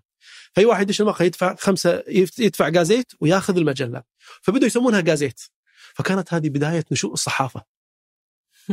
مم. ان فكرة جديدة تحط فيها إعلانات وبعدين قاموا شو يسوون؟ يأخذون ال gazette يقعدون الناس بالمقهى يتجمعون يناقشون ال gazette إيش فيها أخبار فيها شنو. اللي واللي ما يعرف يقرأ ويكتب في ساعة معينة بالمقهى واحد يمسك ال gazette ويقراها من أولها لآخرها فالناس تسمع وتتناقش فبدأت تأخذ منحى جميل دا- دا- دا- داخل فينيسيا وبدأوا الأوروبيين اللي يجون فينيسيا بقصد التجارة يشوفون المنظر هذا ويستغربون من هالرقي هذا بهالأثناء هذا العثمانيين كانوا في حروب مع مع المجريين أو مع ال- ال- الدولة الرومانية ال- الدولة الرومانية المقدسة اللي كانوا الفرنسيين يضحكون عليها يقولون اولا كان اسمها المملكة الرومانية المقدسة يقولون اولا هي ما هي مملكة لأن ما كان الانتقال فيها وراثي ولا هي مقدسة ولا هي رومانية لانهم ما يتكلمون أصلا لاتيني ولا روماني كانوا يطنزون عليها. فت- فتمكنوا في هالفترة هذه آه، العثمانيين إنهم يحاصرون فيينا للمرة الأولى. وكادوا يعني إلا حفروا أنفاق تحت فيينا وكانوا راح يدخلون سور فيينا تمكن شخص آه، جاسوس كان يشتغل في إسطنبول قبل كان يشتغل في مقهى أنه يطلع من تحت الأسوار ويلبس لبس عثماني ويتمشى ما بين العثمانيين ويخترق الجيش العثماني ويروح حق البولنديين ويبلغهم أنه فيينا اللي كانوا يسمونها التفاحة الحمراء وقتها محاصرة. فجاء المدد وتمكنوا إنهم يهزمون ال- ال- العثمانيين، طبعا صار في يعني خيانة داخل الجيش العثماني وقتها. فانسحب الجيش العثماني وترك كل غنائم وراء وترك بينها أشوال القهوة. فيو ال- الفينيين شافوا أشوال قهوه وكانوا شايفينها محطوطه على جمال فافتكروا إن هذا أكل للجمال، لأن شافوا حبوب لونها أخضر مو عارفين إيش استخدامها. فهذا الشخص الجاسوس نفسه وقف قال لهم لا لا لا لا كانوا بيحرقونها خلاص بيرمون. لا لا هذه هذا هذا شيء نادر أعطوني إياه. خذاه أخذ الكمية هذه كلها وفتح في أول مقهى في فيينا يسمونه مقهى الزجاجه الزر- الزرقاء. فدخلت القهوة فينيسيا من صوب دخلت فيينا من صوب. الباريسيين بحكم علاقتهم مع مع السلاطين العثمانيين بعثوا لهم السلاطين العثمانيين بعض الهدايا. من بينها القهوة شربوها وبدأوا يفتحون مقاهي داخل آه، باريس. وبنفس تقريبا بنفس التوقيت بدأوا مجموعة كبيرة يهاجرون من من الشرق الأوسط خاصة من المسيحيين من اليهود يروحون يدورون لهم فرص عمل وت- وتجارة. فراحوا يفتحون مقاهي في بريطانيا وفي باريس تحديدا أكثر مدينتين يو ناس أغلبهم من أصول اما يونانية أو سورية وفتحوا المقاهي هناك. فبدت فبدأت المقاهي تنتشر في أوروبا كلها بس كل دولة في أوروبا بدأت تتعاطى مع المقاهي بشكل مختلف. شلون؟ يعني البريطانيين فكره المقهى كانت مختلفة عن الفرنسيين عن الفي الفينيين عن الفينيسيين. كل ناس بدأ المقهى يعني يدخل في حياتهم بأدوار مختلفة. آه في ناس بدأت تاخذ المنحى الثقافي في ناس بدأت تاخذ المنحى الاجتماعي في ناس بدأت تاخذ المنحى الفني. كل ناس بدوا يتعاملون مع المقهى بشكل مختلف وبشكل مثير. وكل المقاهي هذه في يوم من الأيام تعرضت إما للإغلاق أو للهجوم من السلطة. حتى آه عندهم؟ شلون؟ أقول يعني حتى عندهم حتى عندهم آه. مم. وش كانت الدوافع اللي هناك برضو لأنه كانت أماكن لنشوء ثورات مثلا خلينا ناخذ مثال مم. بريطانيا مم. بريطانيا مشهد المقاهي اندلع فيها مثل اسطنبول فجأة بين يوم وليلة أصبحت هناك عشرات المقاهي بس المقاهي البريطانية كانت مقاهي تخصصية شلون؟ كل مقهى يقوم بدور معين في مقهى يتجمعون فيه المهتمين بعلم التشريح فكانوا يجون علماء الأحياء يقعدون في المقهى آه، يوم من الأيام يسولفون إن آه، إن نيوتن دخل مقهى مع دلفين صغير وشرحها داخل المقهى عشان يوريهم إن الدلفين يعتبر من الثدييات وعنده رئة مو مثل باقي الأسماك. فكانوا يجتمعون العلماء يشرحون الحيوانات داخل المقهى. في مقهى آخر أصبح يخص الفلاسفة. نشأت مقاهي غريبة اللي هي المقاهي التجارية. فصارت في مقاهي يتداولون فيها أسهم شركات. بوقتها ما كان في بورصة. فيقعدون الناس في المقهى أي أنا أقول لك يا عبد الرحمن أنا أسست شركة ووقعت مع الدولة حق استيراد القمح من مصر. مم. زين وهذه شركة مكونة من 100 سهم أبى أبيع السهم بباوند. من من من من يبي يشتري مني السهم فيقعدون الناس كلهم بالمقهى وأرفع أنا هذا سهم ب pound. من يشتري pound pound ونص باوندين ثلاثة أربعة. فصارت بورصة. فبدوا كل التجار يأسسون شركاتهم ويون يبيعونها في المقاهي. وكان وكانت يعني وكانت وكان البيع يتم عن طريق الشمعة. يشبون شمعة. ولين تنطفي الشمعة يكون في في مزاد على على الأسهم. إذا انطفت الشمعة آخر واحد زايد على السهم يرسي عليه. آه كانت في مقاهي للتأمين. تعرف آه تسمع عن لويد؟ اللي هو يعني يعني لويد الحين أكبر مبنى للتأمين في بريطانيا وهي شركة تأمين كذلك لويد هذا كان عنده مقهى مقابل المينا. فبدأوا الناس يرتادون المقهى وكان المقهى ما يعني حاط في إحنا نسميهم السلال الخشبية هذه يقعدون عليها الناس كان مقهى بسيط جدا يجيب ال- سلال البضائع هذه يحطها والناس يقعدون عليها يشربون قهوة من عنده. ف... فبدأ يشوف الناس يتحاورون إن أنا جايب بضاعة من مدري وين وخايف إنها إنها, إنها تغرق. الثاني يقول له خلاص إذا غرق إذا غرقت السفينة أنا أعوضك ب 5000 pound بس بشرط إنك تعطيني الحين 500 pound. وإذا وصلت السفينة ال 500 pound حلال علي. فأنت ما عليك risk ولا علي- ولا عليك مخاطر. فبدأ ينشا سوق سوق التأمين داخل مقهى لويد. وبدأ لويد هو نفسه ينظم العملية. أي واحد جاي عنده بضاعة يقول أنت بضاعتك من وين جاية؟ يسجل بياناتها. ويحط مبلغ التأمين عليها. فيجون الناس يأمنون يبون رأس مالهم يدش بالتأمين ويربح له 10 pound مني 50 pound مني. فبدأ ينشأ سوق التأمين إلى ما جاءت الدولة رسميا بعد فترة واممت راح أشرح هذا. أممت سوق التأمين سحبته من مقهى لويد وفتحت له مقر حكومي خاص. و- وكان بين المقاهي في ناس يسمونهم runners runners الراكضين. أشهر واحد من من ال runners كان اسمه شنو عبد الرحمن؟ شلون؟ اسمه رويتر. آه. هذا رويتر والر- وال runners اللي معاه شغلتهم يركضون ما بين المقاهي ينقلون الأخبار. الملك مريض يروح آه، يدخل المقهى. أو أول ما يدخل المقهى يشربونه قهوة ويسأله صاحب القهوة يقول له يقول له إيش عندك أخبار من حلب؟ هذه الجملة. معناته انه يلا قول أخبارك. يقول ترى أنا سمعت أن الملك مريض وعندي خبر أن أسبانيا وفرنسا بيدخلون بحرب وعندي خبر أن السلطة العثمانية وقعت عقد مع مدري منو يعطيهم الأخبار اللي عنده. ويطلع يروح حق المقهى اللي وراه حق المقهى اللي وراه حق المقهى اللي وراه. ينقلون الأخبار فبدت تطلع آه، تنشأ آه، جماعة أو أو طائفة داخل بريطانيا مهمتها نقل الأخبار كانوا يسمونهم المراسلين لأنهم يروحون من مكان لمكان ولأن آه، لأن في شخصيات منهم مشهورة خذوهم بعدين سو أسسوا فيهم أول وكالة إخبارية في في بريطانيا بدعم من الدولة. فالشاهد إن الدولة بدأت تشوف إن حتى السوق التجاري بدا يفلت يفلت منها على أيام الملكه فيكتوريا. اللي قاعد يتحكم بالبيع والشراء والبورصات مجموعة من المقاهي، اللي قاعد يتحكم بالمزادات على التحف الأثرية مجموعة من المقاهي، اللي قاعد ينقل أخبار مجموعة من المقاهي. إلى أن جاء واحد اسمه بوتون هذا فجر الدنيا آه، إن إيش سوى؟ قام يجمع الأخبار اللي تي المقهى ويطلع فيها صحيفة. وينشرها. بعد فترة حولها إلى صحيفة ساخرة. صار عليها إقبال ضخم، صارت الناس تي تشتري الصحيفة منه. فبعد فترة إيش سوى؟ حط له تمثال على وجه أسد، حطه عند باب المقهى وقال حق الناس إي واحد عنده رسالة عنده تظلم عنده مشكلة خلي يحطها داخل المقهى. خلي يحطها داخل ف- فم الأسد. وش سمى الأسد؟ سمى guardian الحارس. آه فبدت صحيفة الجارديان تشتغل.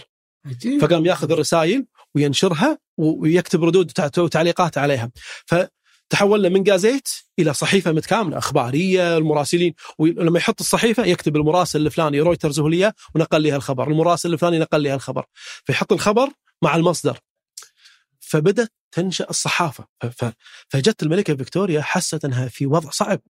إن تقريبا مجتمع المقاهي هو اللي مسيطر على الفكر وعلى التجارة وعلى ال business في بريطانيا كلها. فقالت راح أدخل بحرب معاهم. فايش سوت؟ طلبت من النساء أن يكتبون تظلم ضد المقاهي فكتبوا النساء تظلم أن المقاهي أن القهوة هذه سبب أساسي للضعف الجنسي وأن رجالنا لما يروحون يشربون القهوة يطلعون ما فيهم شدة يؤدون واجباتهم الزوجية ويجب محاربة المقاهي هذه بشكل أو بآخر. طبعا التظلم كان ساخر وطلع تظلم آخر يرد عليه كذلك ساخر من الرجال. تظلم ممتع إذا تقراهم مكتوبين باللغة البريطانية القديمة. آه، فشافت إنه ما في فائده، فشافت إن الحل أمامها إيش؟ إنها تبدي تفرغ المقاهي من مضمونها. فموضوع البورصات فتحت Royal Exchange البورصة الملكية.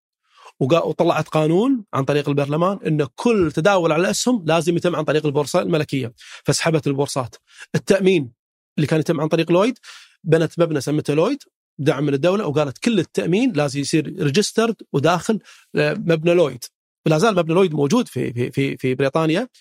تشوفها عمارة يمكن طويلة والدور الأخير فاتحين فيها متحف لويد. حاطين لك آه، أجزاء من المقهى القديم وصور له وكيف كان يتم التأمين في المقهى السابق. فبدأت تسحب الملكة فيكتوريا ذكية جدا فبدأت تسحب البساط وبدأت مثلا بوتون هذا اللي كان يصدر صحيفة الجارديان يتلو أعطته عرض تشتغل محافظ في محافظة خارج لندن بمبلغ سخي جدا. بس تطلع من لندن واطلع من الصحافة اللي انت قاعد تسويها. فبدأت شوي شوي تسحب تسحب. وبعدين ها ما يصير تصدر صحيفة إلا بترخيص ما يصير من لين ما ضبطت الوضع داخل سوت جفرنس كامل وسحبت البساط من تحت المقاهي. فأصبحت المقاهي مكان بائس جدا. وبدأت آه، الملكة فيكتوريا تدعم إنشاء بيوت الشاي. إنها تكون راقية وفيها عزف وموسيقى وقامت تسميها جاردن tea house وتكون فيها زراعة داخل وخضار بحيث أن الناس تنتقل من المقاهي اللي كانت خشبية وبائسة جدا إلى ال tea garden اللي هي حلوة وبعدين مسموح بدخول العوائل فيها لأن كانت المقاهي حكر على الرجال في بريطانيا ممنوع دخول النساء. فبدوا ينتقلون إلى tea gardens تروح الزوجة كاشخة ولابسه ومعها زوجها يرتشفون الشاي. وطبعا آه، كانت في محاولة حق البريطانيين إنهم يعني يدخلون في زراعة القهوة ففرغوا جزيرة سيلان نهائي من كل المزروعات وزرعوا فيها قهوة بس زرعوها بطريقة خاطئة وهاجمتهم الحشرات فانتهت زراعة القهوة فزرعوا مكانها شاي. فصارت سيلان مشهورة بالشاي. بس هي كانت أصلا مؤهلة إنها تكون جزيرة قهوة لكن فشلت الزراعة فيها.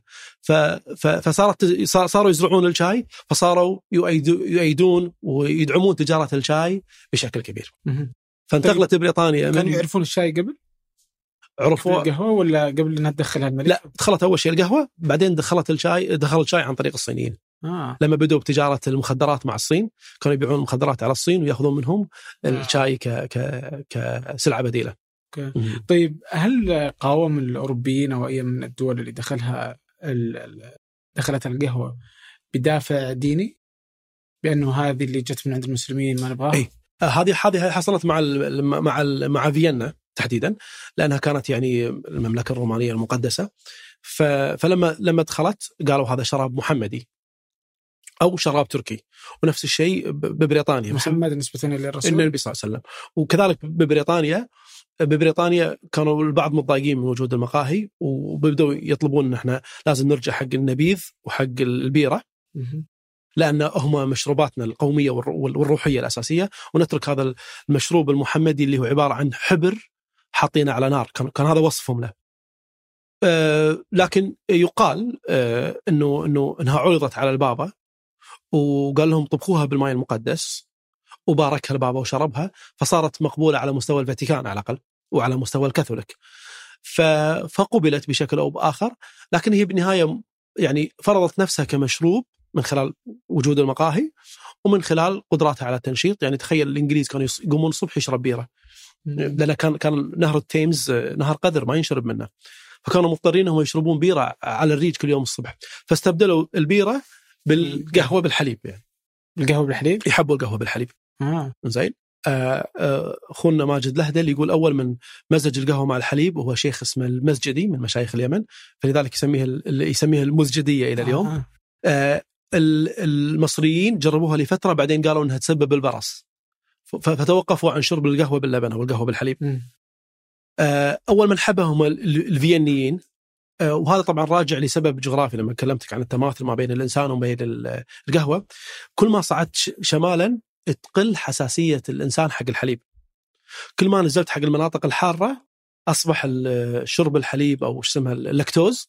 آه، يسبب حساسية حق الإنسان. فإحنا شعوب يعني يعني خلينا نقول يعني أقل آه، من ال African. لا، ال African عندهم حساسية عالية تجاه اللاكتوز. أعتقد 90% من من اللي عايشين على خط الاستواء في أفريقيا عندهم حساسية من اللاكتوز. إحنا يمكن 60 ولا 50% مم. الأوروبيين 20 ولا 10% فكل ما صعدت شمال آه، صار في تقبل حق اللاكتوز فيضيفون الحليب بشكل أكبر. okay. مم.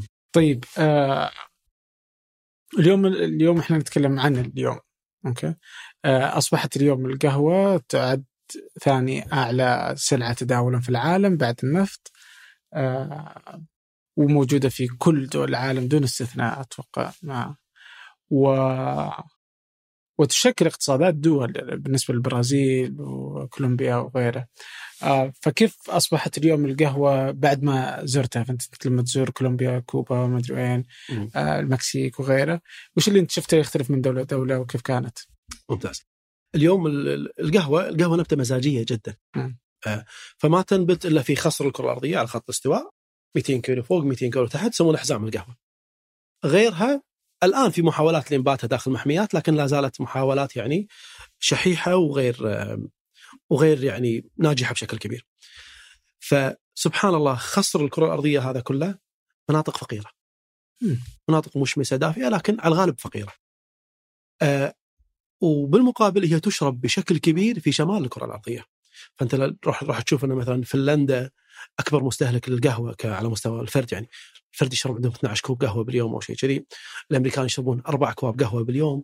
فكل ما صعدت شمال زاد استهلاك القهوة لأنه يعني الأماكن هناك باردة ويفضلون شرب القهوة بشكل أو بآخر.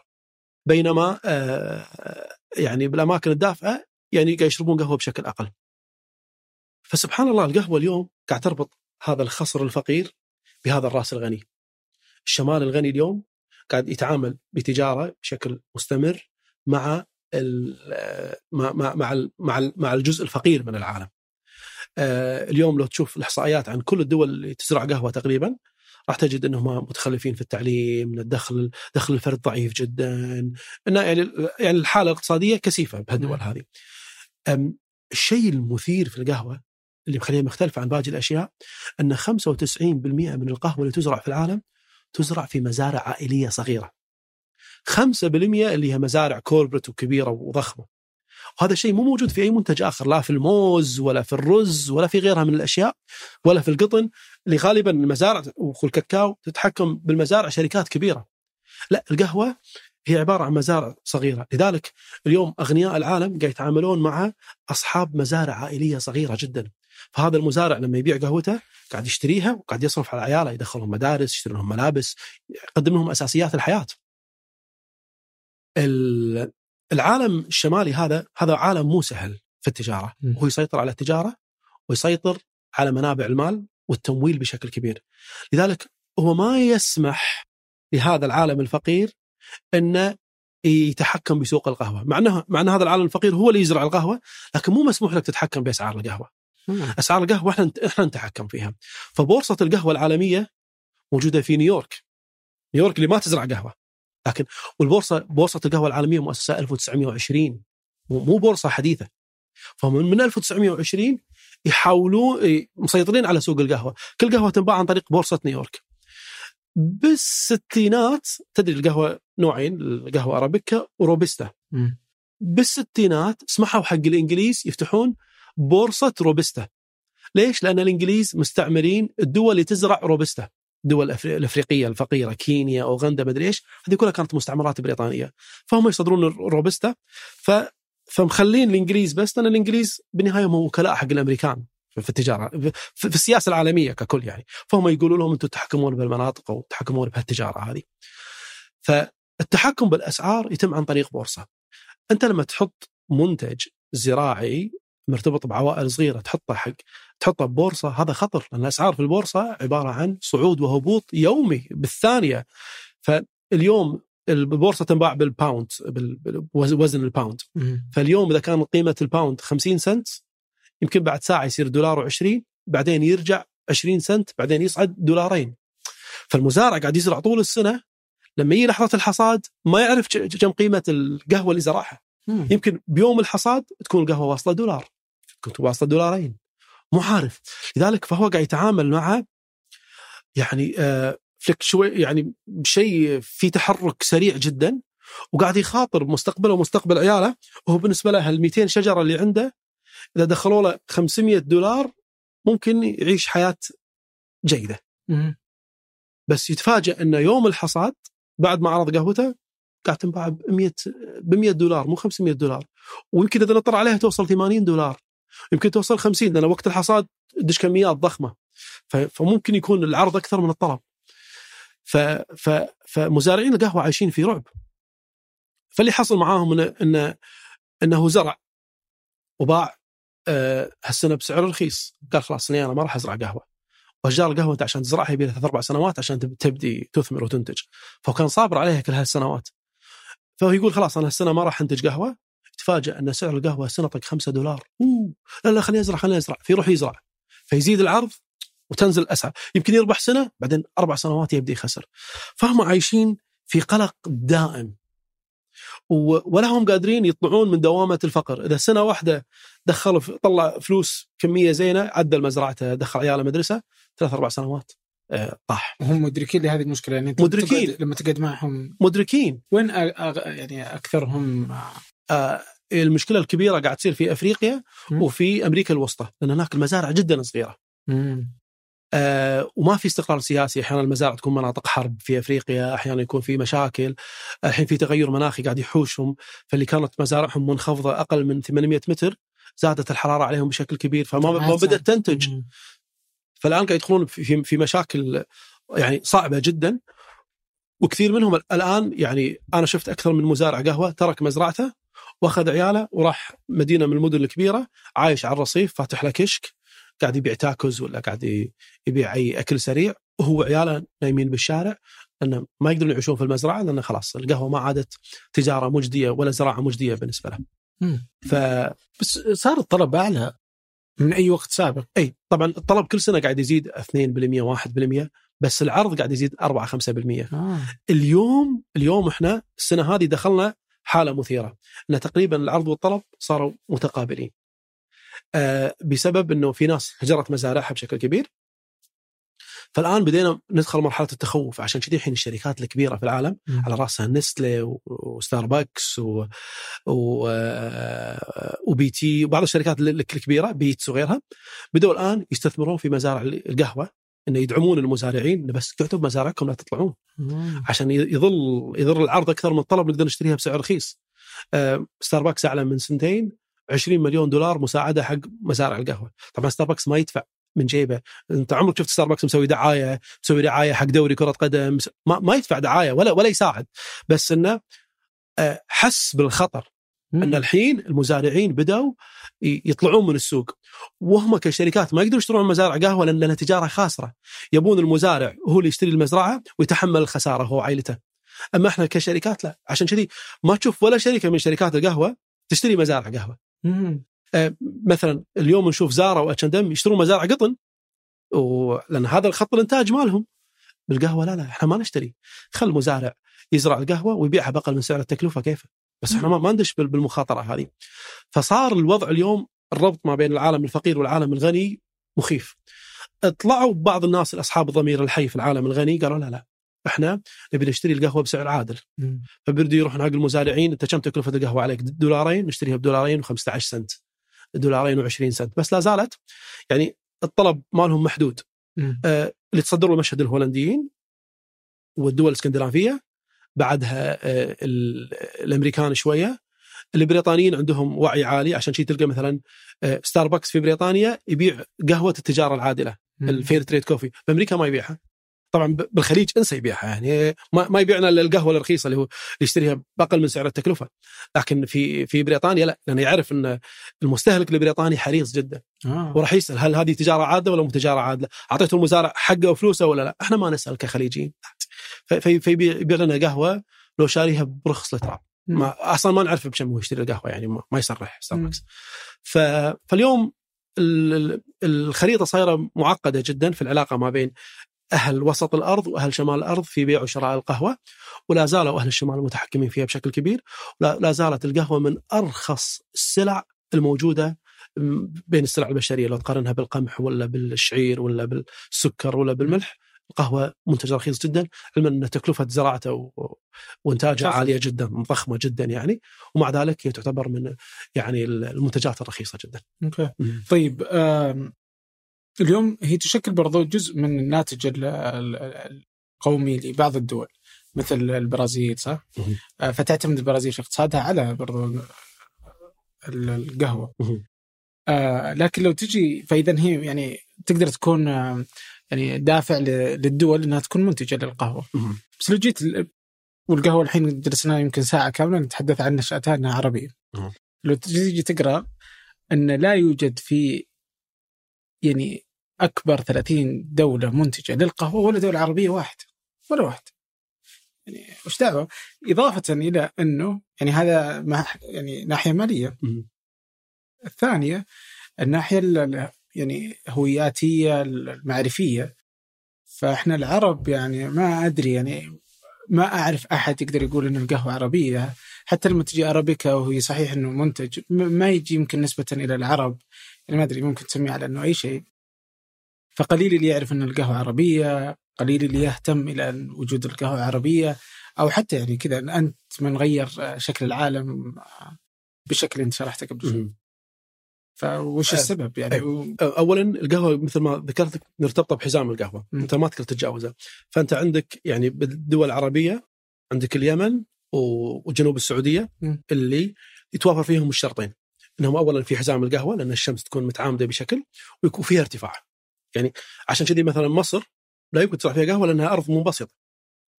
فأنت محتاج الارتفاع ومحتاج تعامد الشمس على خط الاستواء. فهذا مو متوفر عندك إلا في آه، اليمن جنوب السعودية جنوب السودان. زين آه الصومال لأنها منبسطة كان ممكن ينزرع فيها قهوة. ف فباقي الدول العربية كلها طالعة من منطقة القهوة هذه سواء ليبيا الجزائر المغرب آه، الخليج إحنا يعني من من من وسط السعودية إلى فوق العراق هذا كله طالع من من حزام القهوة. فأنت الحين المنطقة اللي عندك محدودة حق زراعة القهوة. مم. للأسف طبعا الإنتاج اليمني انخفض آه، مو انخفض هبط بشكل مخيف. آه، من من بداية الستينات تقريبا. آه. وهو في في انخفاض سريع. آه، بدأت تجارة القات تطغى على على القهوة. لأن لأن القات يطلع أكثر من مرة بالسنة. لكن القات يتلف التربة يتلف الأرض. اما يسحب يمتص كل ال- الفيتامينات اللي في التربة فهو يسبب بور في الأرض. لكن تجارة مربحة وسريعة. فتوجه المزارع اليمني لفترة طويلة إلى إلى ال... إلى ال... إلى القات.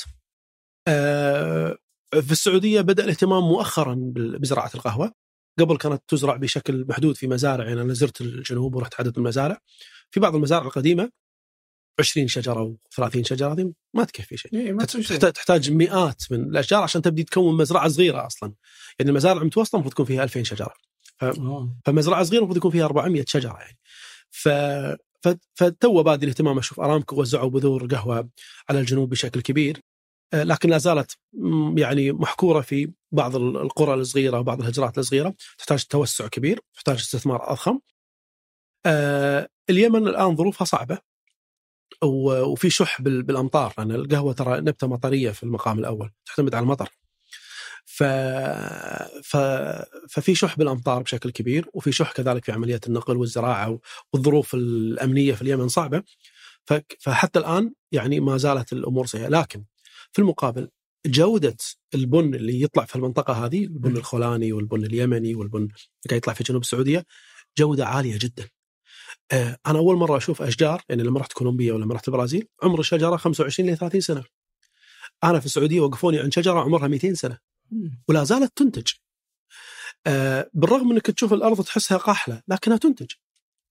ونوع البن اللي قاعد يطلع من أجود أنواع البن، سلالة نظيفة ما تم إدخال عليها أي مواد كيماوية، ما تم التلاعب فيها جينيا، ما تم تلقيحها، هي سلالة صافية.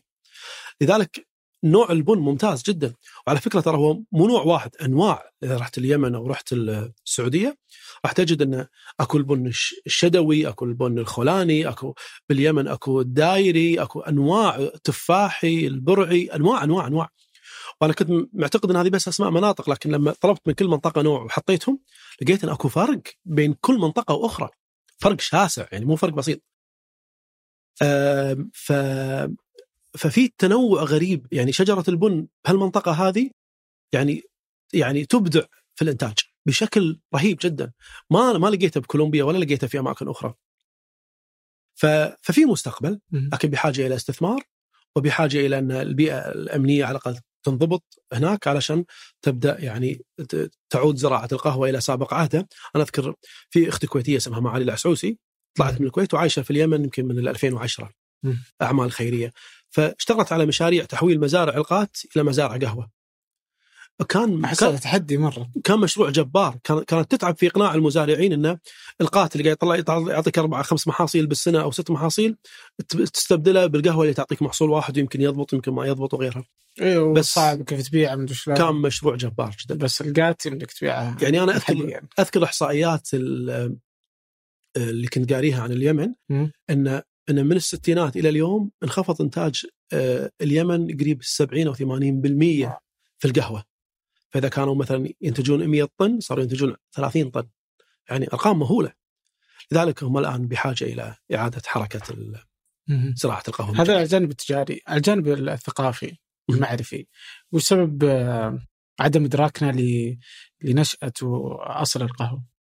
أعتقد إحنا نتقاطع معه يوميا يعني أيه. اليوم كل يوم أنت تشرب قهوة بس إنه ما تدري إنه منتج أعتقد إنه يعني إن هذا الجهل صار تراكمي لأن اللي سوق القهوة في آخر 50 أو 100 سنة هي الشركات الكبرى واللي على الغالب شركات أمريكية وأوروبية. ف ف فصار تسويق القهوة بالنسبة لنا نشوف هذه نسكافيه جاية من نستله وهذه أمريكانو جاية من أمريكا وهذه مدري إيش جاية من ستاربكس فأصبحت القهوة مرتبطة بال brands الأجنبية هذه بشكل كبير. فصرنا إحنا نشربها وإحنا نحس إن هذه brand أجنبية ما نحس إن هذه مشروب عربي غير لما نشرب يمكن بس الدلة العربية قهوتنا الشقرة نحس إن هذه فعلا هذه قهوتنا العربية.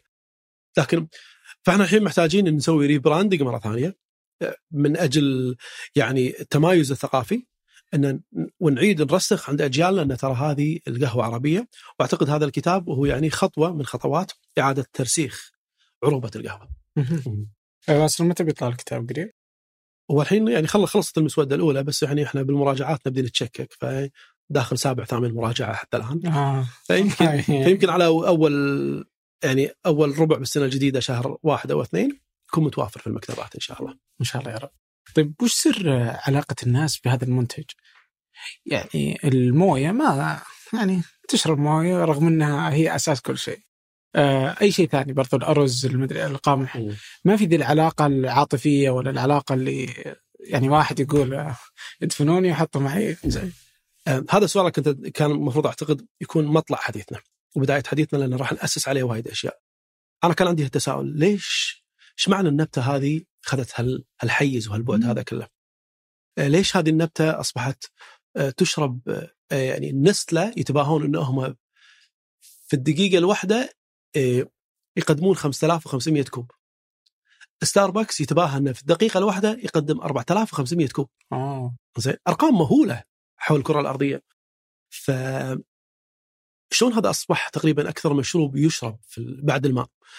آه الإجابة إن النبتة هذه فعلا نبتة فنانة ومزاجية. هذه مو مو نبتة عادية.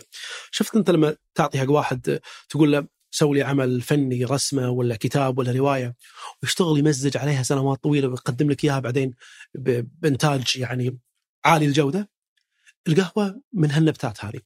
أنت تتكلم عن نبتة عاشت ملايين السنين تطور من نفسها ومن ذاتها. هي ما جت بين يوم وليلة. ف- فبدت تشتغل على على مدى آلاف الس- السنين تجرب.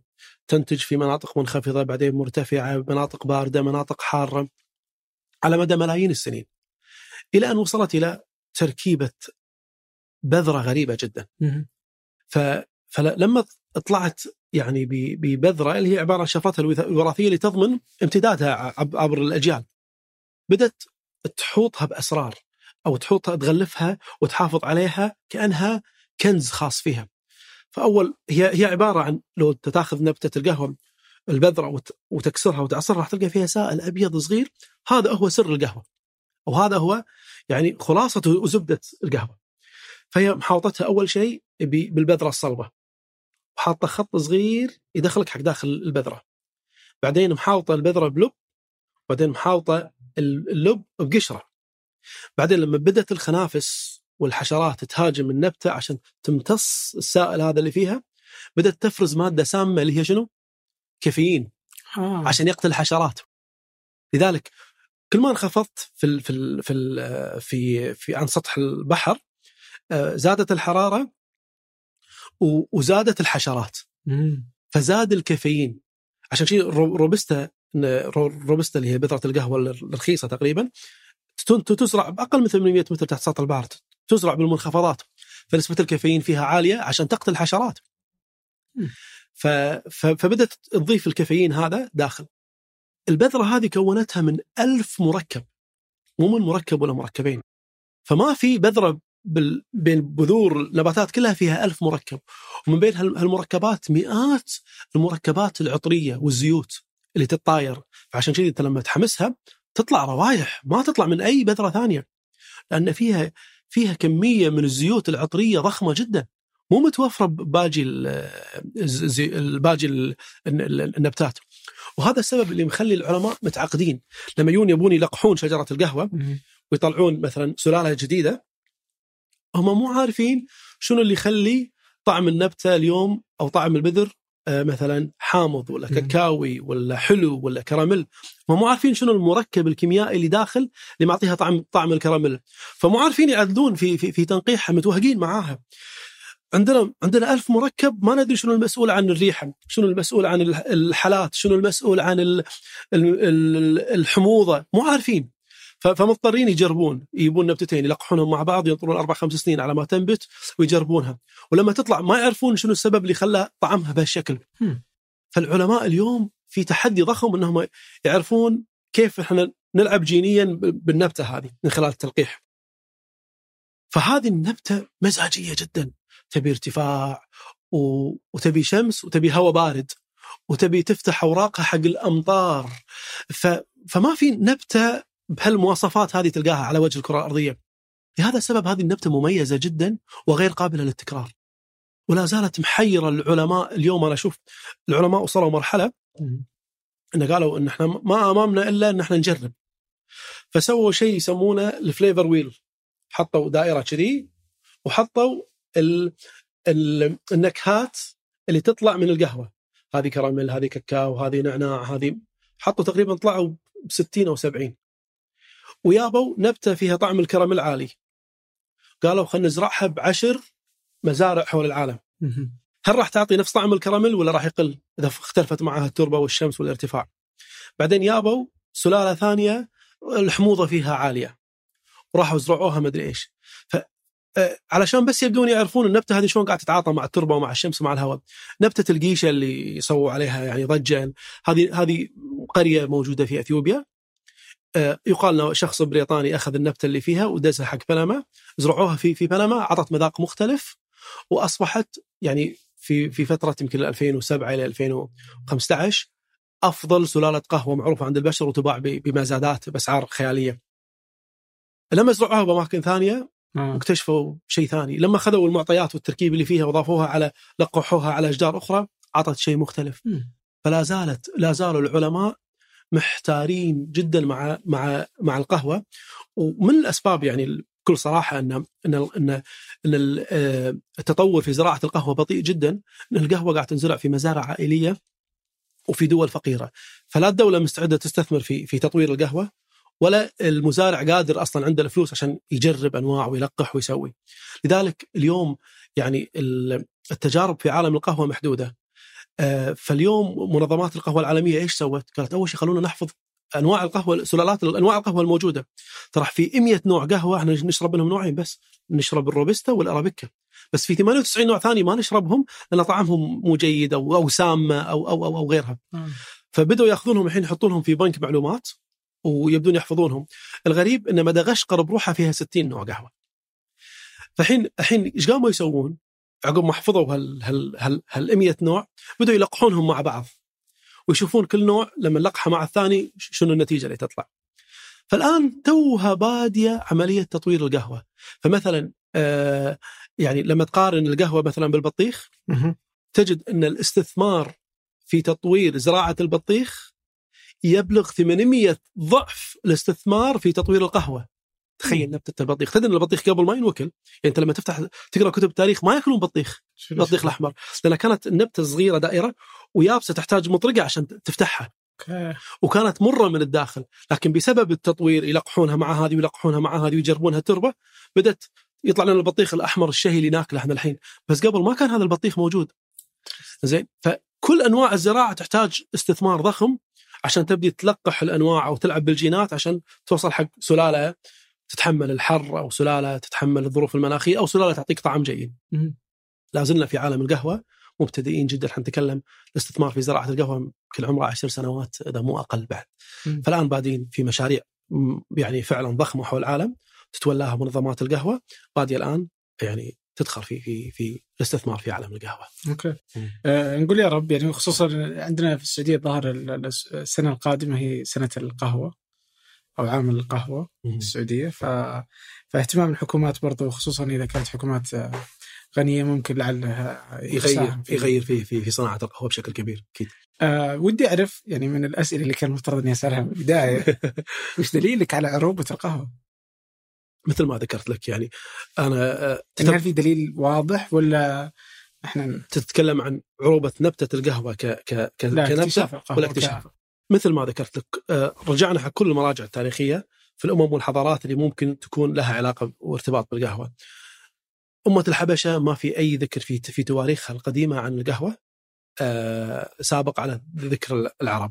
العرب نجد أن هناك أكثر من رواية تاريخية تتكلم عن طبخ القهوة أو تعاطي القهوة أو شرب القهوة أو تحريم القهوة من ال 1400 ميلادي تقريبا. بينما كل المصادر التاريخية الأخرى الأوروبية، التركية، الحبشية ما في أي ذكر حق القهوة بعد إلا بعد ال 1600 ميلادي تقريبا. ف فهذا الدليل القائم الوحيد أمامنا إن العرب هم أول من شربوها وكذلك حتى المصادر التاريخية تقول لك فلان أول من طبخ القهوة يعني ما يقولون فلان شرب القهوة لا. فلان أول من طبخ القهوة يذكرونها بصريح العبارة. فحتى الآن ما في أي دليل مضاد يقول في أمة من الأمم عرفت القهوة قبل العرب. كل الأدلة التاريخية متضافرة حتى الآن مو دليل تتكلم عن عشرات الأدلة. تقول لك إن العرب أول من طبخ القهوة وأول من عرفها وأول من شربها وظل المشروب متداول عندهم لفترة طويلة قبل ما ينتشر عند الحضارات الأخرى. عجيب. طيب أنا بختم باقتباس من كتابك السابق لتسكع في أمريكا اللاتينية. تقول علمتني المكسيك أن بناء المشاريع الصغيرة والمتوسطه أساس لا يجب التخلي عنه. حذرتني فنزويلا من آه، مغبة الاعتماد على البترول أرتني بيرو دور السياحة في إنقاذ آلاف العوائل والأسر ولا سياحة دون أصالة وتاريخ آه، وتمضي في تعداد آه، ماذا تعلمت من الدول اللي زرتها ودي أعرف آه، في رحلتك آه، في سفر آه، خلف القهوة وش تعلمت؟ تعلمت كثير. تعلمت إن أنا وأنت عبارة عن قهوة. ها. والقهوة عبارة عن أنا وأنت لأنها داخله باجسامنا وداخله بدمنا بشكل يعني بشكل أساسي. اكتشفت إن مثل ما الإنسان عنده تاريخ الأشياء لها تاريخ. مثل ما الإنسان يسافر ويهاجر ويتغير ويغير الأشياء كذلك تسافر وتهاجر وتغير وتتغير. مثل ما الإنسان يبدأ بالأصالة وينتهي بالعولمة كذلك القهوة بدأت بالأصالة بدأت مشروب أسود صافي وانتهت بفرابتشينو معقد التركيب والشكل. ف واكتشفت أن مصير البشر ومصير القهوة ومستقبلهم متشابك ومعقد لا يمكن نفك أحد عن الآخر. لذلك فإحنا هذا المشروب يجب أن يعد من التعداد السكاني البشري لأن إحنا معاه مرتبطين بشكل لا يمكن الخلاص منه. ومتى ما هذا المشروب انتعش أتوقع حضاراتنا الإنسانية راح تنتعش لأن هذا معناتها انعكاس حق انتعاش الزراعة وانتعاش الصناعة وانتعاش التبادل التجاري. متى هذا متى ما هذا المشروب ضمر وتقلص أتوقع ثقافتنا وحضارتنا الإنسانية راح تضمر وتتقلص معه. آه. الله يعطيك العافية. شكرا جزيلا والله لك. لي يعني هذا يعني القهوة نشربها كل يوم نتعاطى معها كل يوم بس ما نعرف عنها الكثير فشكرا لك. الله يسلمك. الله يسعدك الله يسلمك. شكرا لك شكرا لكم شكرا لراعي هذه الحلقة مصرف الراجحي والشكر كذلك لأرافند خلف الكاميرات وفي إعداد هذه الحلقة سحر سليمان التحرير عدي عيسى والتنسيق والإشراف على فنجان هنادي الهذلي الهندسة الصوتية عند العزيز محمد الحسن. هذا فنجان أحد منتجات شركة ثمانية للنشر والتوزيع ننشر كل الإنتاج بحب من مدينة الرياض. الأسبوع المقبل ألقاكم.